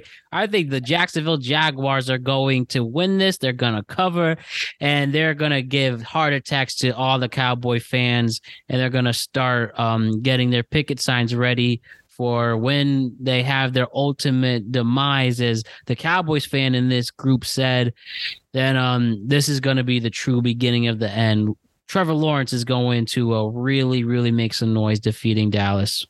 So remember how we said um, that there was uh, th- there was going to be like uh, more Steelers fans than, uh, than Panthers at home. There's going to be like ninety percent Cowboys fans in Jacksonville because no one's a Jaguars fan except for people in London. Um, but I actually have Jaguars upsetting. So this is my trap. I have Jack. I have Jacksonville beating Dallas on the sole reason. I don't think you're so- a Cowboys fan. No, I am. no, I am. I really am. I'm just mad at them. I just don't like the way they handle. I, I, like, I will never be fully happy with a Dallas Cowboy team until two things: Tony Romo's the head coach, and Jerry Jones is six feet under. Um, and that is when I will be happy as a Cowboy fan, because Jerry Jones is ruining the franchise every single year because he is a tyrant at, in the N F L. Um, He's and, an oil man, of course. yeah, come on, big oil. You know, it fixes everything down there in big old Texas. Um, but yeah, no, Jacksonville has the better offense right now, in my opinion. And I, I think my defense is in a big lull right now. I Please love Jerry Jones. We're uh, putting that one up on TikTok. Okay. Um, I gotta say, it, it's uncomfortable again piling on the Cowboys when the Cowboys fan is piling on the Cowboys. I think Cowboys have a similar game to last week. Squeaker. Uh, they find a way to win in the end, like twenty-seven twenty-four type of a game. But I think Jacksonville puts like the fear of God in them, and they're going to go into next week feeling a little shaky. Yeah, I completely agree with Desmond. Um, I think the Jags are going to cover, but I think they're going to really wake up the Cowboys. Um, just I think it's going to be a close game. Um, and I think the Cowboys are not going to be ready for it. And I think it would put some uh, some shock in them. So I completely agree with Desmond, but I'm going to go – Cowboys winning a close one, but the Jags are going to cover that spread. The Chiefs are going to Houston this week. Chiefs are opening at minus fourteen even. I don't know. You, you, you guys already know my answer to this one. I do yeah. like. I think it's going to be like, as I mentioned, the Chiefs will win, but they won't cover. And I think Houston's going to give them another. Uh, going to give another great effort. Um, yeah, great. Like they did last week. Yep. I don't touch ten. I don't, re- and I will never go over eleven and a half or higher. And we saw why last week. Like, that is my case study right there. This is why you don't go seventeen and a half and pick a Cowboys team, because you have no idea what can happen on Sunday. And I feel the same thing can happen here. That's a big spread. Anything can happen. So, Texans um, cover. You want to try to get some money? I say they cover. Chiefs are going to win that, but I wouldn't be surprised if the Texans cover again. The card negative? Oh, wait, oh, I'm sorry. Yeah, I, I was going to say, um, I think the the Texans have a full view of like uh, Bryce Young, like right in their face. I think they're rolling out the tank this week. I think the, the I think the Chiefs won by twenty-one. I think the Texans are just going to just they're just planting. They're they're done. They're just done. They they're giving up on purpose. So well, they kind of did show that last that, game too. Yeah, going I think Chiefs will actually goal, cover this time. Instead of taking the points, going forward on fourth and goal, instead of taking the points, they kind of showed, yeah, that something's yeah. going on here. Yeah, the tank was rolled out for that play. Yeah. I, I think being generous to uh, Alabama that they're looking at Bryce Young. Oh, uh, save, we'll save that debate for the offseason. Yeah. Yes, mm-hmm. yes. That's going to be a big debate. That it's will be. It's going to be fun. Yeah. Yes. So this is an awkward game. The Cardinals are going to the Broncos. Denver opening oh. at minus three. I think um, Denver's going to win this one. I threw up in my mouth a little bit looking at I this. I did too. I got a bad taste. I've been eating like chips on the side here, and I, I got a bad taste in my mouth mid-chip just hearing that game. It's going to be like nine, nine to three. Yeah, it's going to be bad. Uh, I don't know. I don't even know. I mean, I don't even know if Russ is going to play. If Russ is playing, I would go with the Broncos. But uh, you know what? Screw it. Former backup quarterback for the Giants, Colt McCoy, uh, who won in Seattle for them. I'm going to go with the Cardinals. I'm going to take Colt McCoy. There you go. You know what? I'm actually going Broncos because Russell Wilson's not playing. That's my whole reason. Broncos. Uh, Let's ride. I'm gonna, I'm gonna take the Cardinals just because, like, why not? Um, I usually am right about picking J J Watt. Good game, like good, great games by him. I did it a couple of weeks ago. I think J J Watt has like a three sack game just to show that he's relevant still. The Patriots are going to play the Raiders. Josh McDaniels versus, Stop it. Ver, versus uh, Bill Belichick. New England's only opening at minus one. What? I'm gonna give, yeah, I'm gonna give uh, the Raiders of this one. As I mentioned, I think the uh, internal issues for the Patriots are gonna really show on the field. And I'll say one thing: the Raiders don't take advantage of that. This is as putrid as it gets, but they really need to take advantage of a team that seems to not even like each other. And if you still lose to that, what do you have? That's what I'm saying. Thank you very much. You left that right on a silver platter. They, this team can't even get out of a paper bag, white paper bag. They're an embarrassment. We should have um, all picked the Raiders just to get Alex annoyed. Like, go just ahead. To get him yeah. fired up. Yeah, you have fun with that pick. I'm on top of that, actually. I, I'm having Raiders by ten, you know? That's actually how I feel about this. In fact, not only that, but I will also say that this is the last game of the season that the Raiders win, so it's going to be a great way to go out for them. You, you guys are not, you guys are not good friends.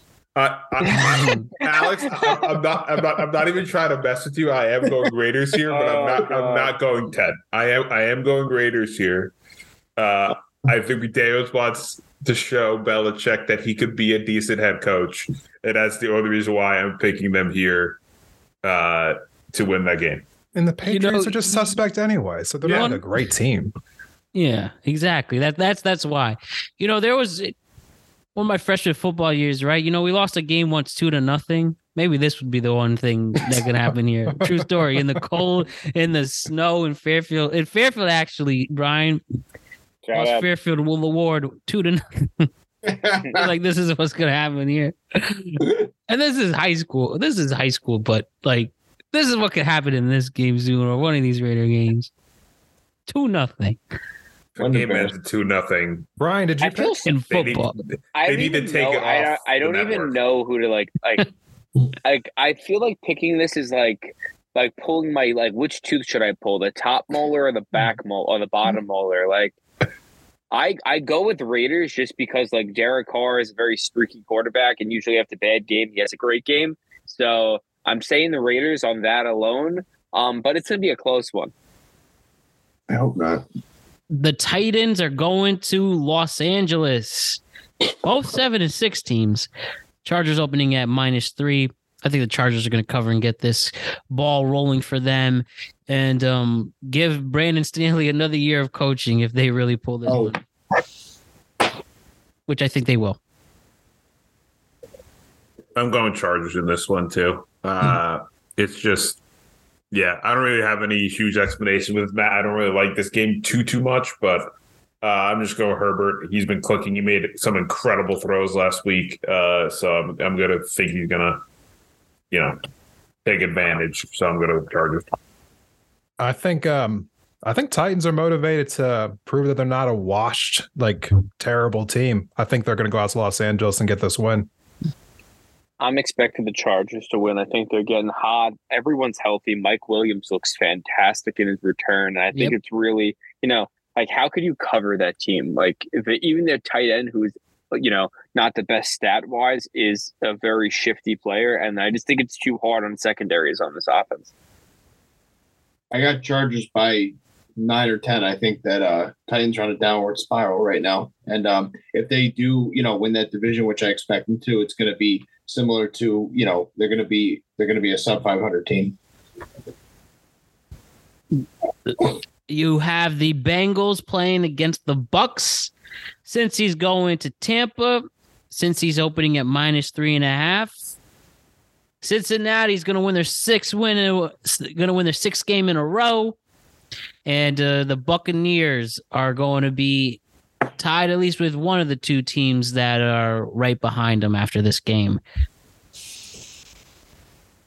Yeah, I um think this is the second consecutive blowout that we're going to see. I called a blowout last week. Um, definitely true. Another blowout this week. I think the Bengals win by at least at least fourteen. I think uh, Tom Brady is going to look old and slow. The receiving core is old and slow. They don't got a chance in this game. Yeah. Agreed. Uh, yeah. I think Tom Brady might cry. I think Tom Brady might cry this game. Now he's only three and two since his divorce. uh, oh God, this stat again! I come back at two weeks, and you're still using that stat. uh, uh, I, I'm, I think this is the lock of the week. I'm, I'm going Bengals here um, for everyone's points. Uh, it's just I have no faith in the Bucs. The Bengals are rolling, um, and yeah, that's why I'm going with them. The only thing. Blowout, well, yeah. The only thing, Tom Brady, what if he saw the Giselle red carpet pictures and then there's dramatic music in the background? It's like, this can't end like this. Let's go. I don't know. Something like that. And then you nah. still know. nah. nah. All things nah. lead. All things end with Antonio Brown. Oh, my God. That's one person I don't want to talk about. And I will talk about everything. But not him. Yeah. Okay. Sunday night. A game that was flexed. Two teams, seven, five, and one. The Giants are going to Washington against the Commanders. Washington minus four and a half. I have to go with my head on this one. Washington is a more complete team at this moment, and you'll have a returning Chase Young who will eat Saquon Barkley alive. I don't want to say this, but I have to. I think Washington is going to win this game. And they'll cover, but if Seahawks lose, we'll, we can still we can still keep our hopes up in the playoff race. But um, I'm gonna have to give Washington this one. Uh, I'm not gonna be the biased Giants fan. I'm, I'm just saying here. Uh, I can't go with what Matt said. I think what we saw a few weeks ago. I know Chase Young's coming back, but they still played the Commanders tough. Mm-hmm. This is the Giants' playoff this week. If they lose, they're done. I'm saying it right now. They lose to the Commanders, season's done. But just what I saw a few weeks ago against them, I think they come in, they have a game plan, they know how to stop Heineke this time. Uh, and I think the Giants on the road, they always play the Commanders tough. I think they're going to come away with a win. Hey, from your lips to God's ear, for sure. I always like to say crazy things on this podcast. And, you know, I've never seen a team play each other, have a bye, and then play each other yeah. again like this. And you know what? Seven, five, and two sounds really good. I'm going oh, with God. the I'm going with the tie just to cause stress. Just to cause stress in the lives of Giants and, and Commanders fans. Has Seven, there ever five and two. A, a double tie. Boy, that that that'd be a mess. Um oh. I, I don't know if there's there ever been a team that has two by, two ties. I don't I'm think there's I'm ever sure there before. is. I'm um, going to Google that while you uh, give your picks on that. I'm I'm going to take the Giants here. Uh, I'm just I feel like they got too much pride on that team to kind of let this season get away from the way it has. And I'm just not that impressed with the Commanders. I know everyone's really impressed with them. They're like, oh, they're so great. They're so disciplined. They're so gritty. I just I think it's a lot of fluff. I really do. I don't think the Commanders are that special. I um I like the Giants. I got Washington. So according to this, there has never, yep. since the adoption of overtime in seventy-four, no team has had two ties in the same season. Wow. Okay. So we'll see if history will be made this week, Brian. And if you if you bet that again, it's, yeah, it's about plus ninety-six hundred. So imagine if you Brian hit both. And I'll if you, Brian if you do both... Just at ten dollars each, you'll win over twenty thousand dollars. So we'll see if that happens. Got to put them in. Combine Cash them. them in. Oh, man. Then finally, remember Aaron Rodgers? He's back this week. Um, they're going to play. So we're going to have the Rams go to Green Bay, which really is a mess. Monday night, it's even going to be on A B C. Wow. Anyways, Rams play the Packers.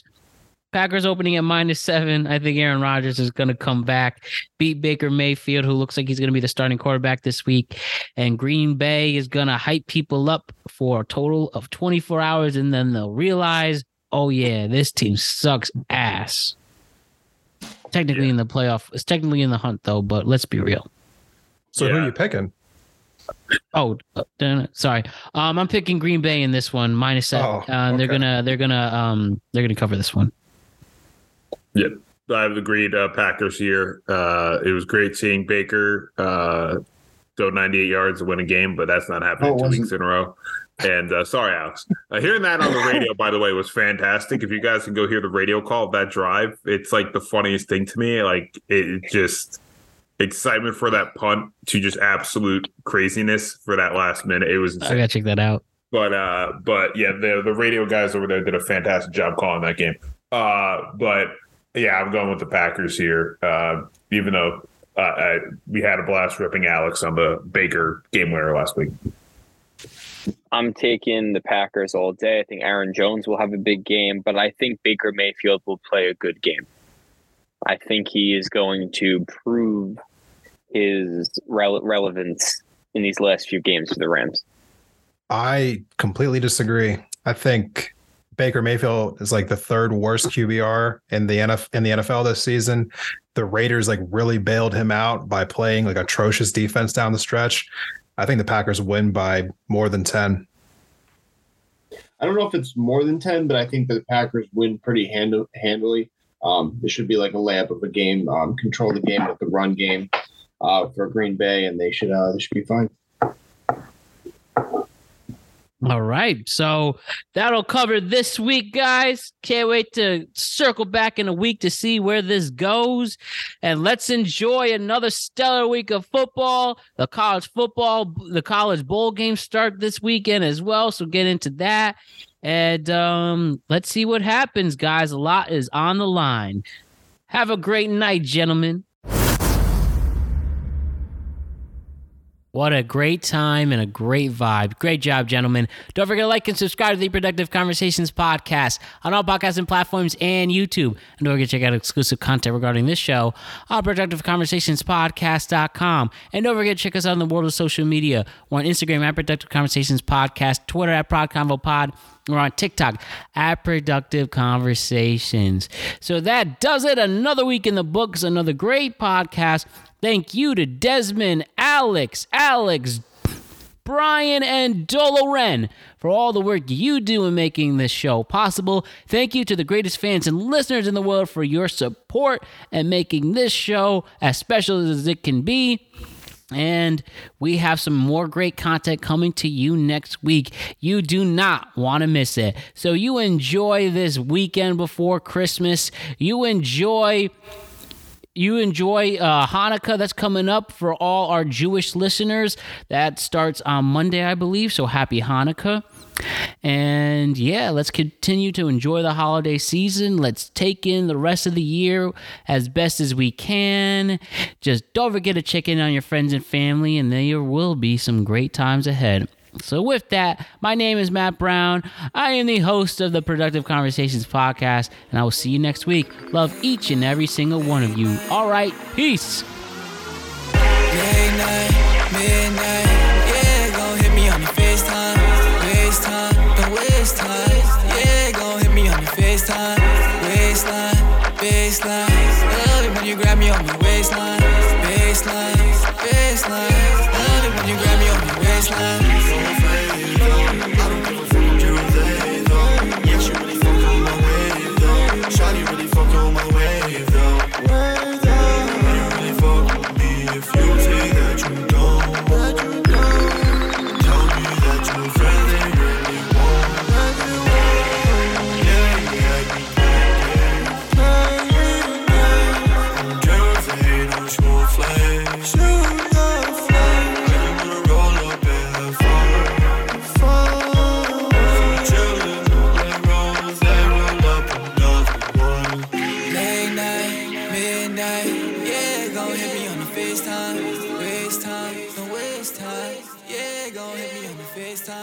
Baseline, baseline, love it when you grab me on my waistline, baseline.